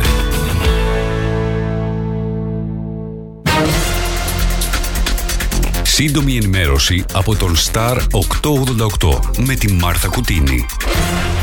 Στη συνεδρίαση της Πολιτικής Επιτροπής της Νέας Δημοκρατίας, ο Πρωθυπουργός Κυριάκος Μητσοτάκης κήρυξε και επίσημα την έναρξη της προεκλογικής εκστρατείας για τις εκλογές 2023. Κατατέθηκε στη Βουλή το βράδυ της Δευτέρας 14 Νοεμβρίου το νομοσχέδιο του νόμου του Υπουργείου Πολιτισμού και Αθλητισμού για τα πνευματικά δικαιώματα. Οι βραχυχρόνιε μισθώσεις είναι μέρος του τουριστικού προϊόντος, επεσήμανε σε παρέμβασή του ο Υπουργός Τουρισμού Βασίλης Κικίλιας σε ημερίδα που διοργανώνει το Ξενοδοχειακό Επιμελητήριο Ελλάδος για τις βραχυχρόνιε μισθώσεις. Μέσα στην εβδομάδα αναμένονται να εκδοθούν τα τέλη κυκλοφορίας του 2023, τα οποία καλούνται να πληρώσουν οι ιδιοκτήτες των οχημάτων μέχρι το Δεκέμβριο. Αλλαγές προς τα κάτω σχεδιάζει η κυβέρνηση για τις αντικειμενικές αξίες των ακινήτων που βρίσκονται σε περιοχές όπου οι νέες τιμές της εφορίας είναι υψηλότερες από τις εμπορικές, προκαλώντας άδικες επιβαρύνσεις στους φορολογούμενους, προχωρά το Υπουργείο Οικονομικών. Την Κυριακή 4 Δεκεμβρίου στις 6 ώρα το απόγευμα θα πραγματοποιηθεί από το Δήμαρχο Ξάνθης Μανώλη Τσέπελη η φωταγώγηση του Χριστουγεννιάτικου δέντρου της πόλης της Ξάνθης. Συνεφιασμένος προβλέπεται για σήμερα ο καιρός στη Θράκη με θερμοκρασίες από 6 έως 15 βαθμούς Κελσίου.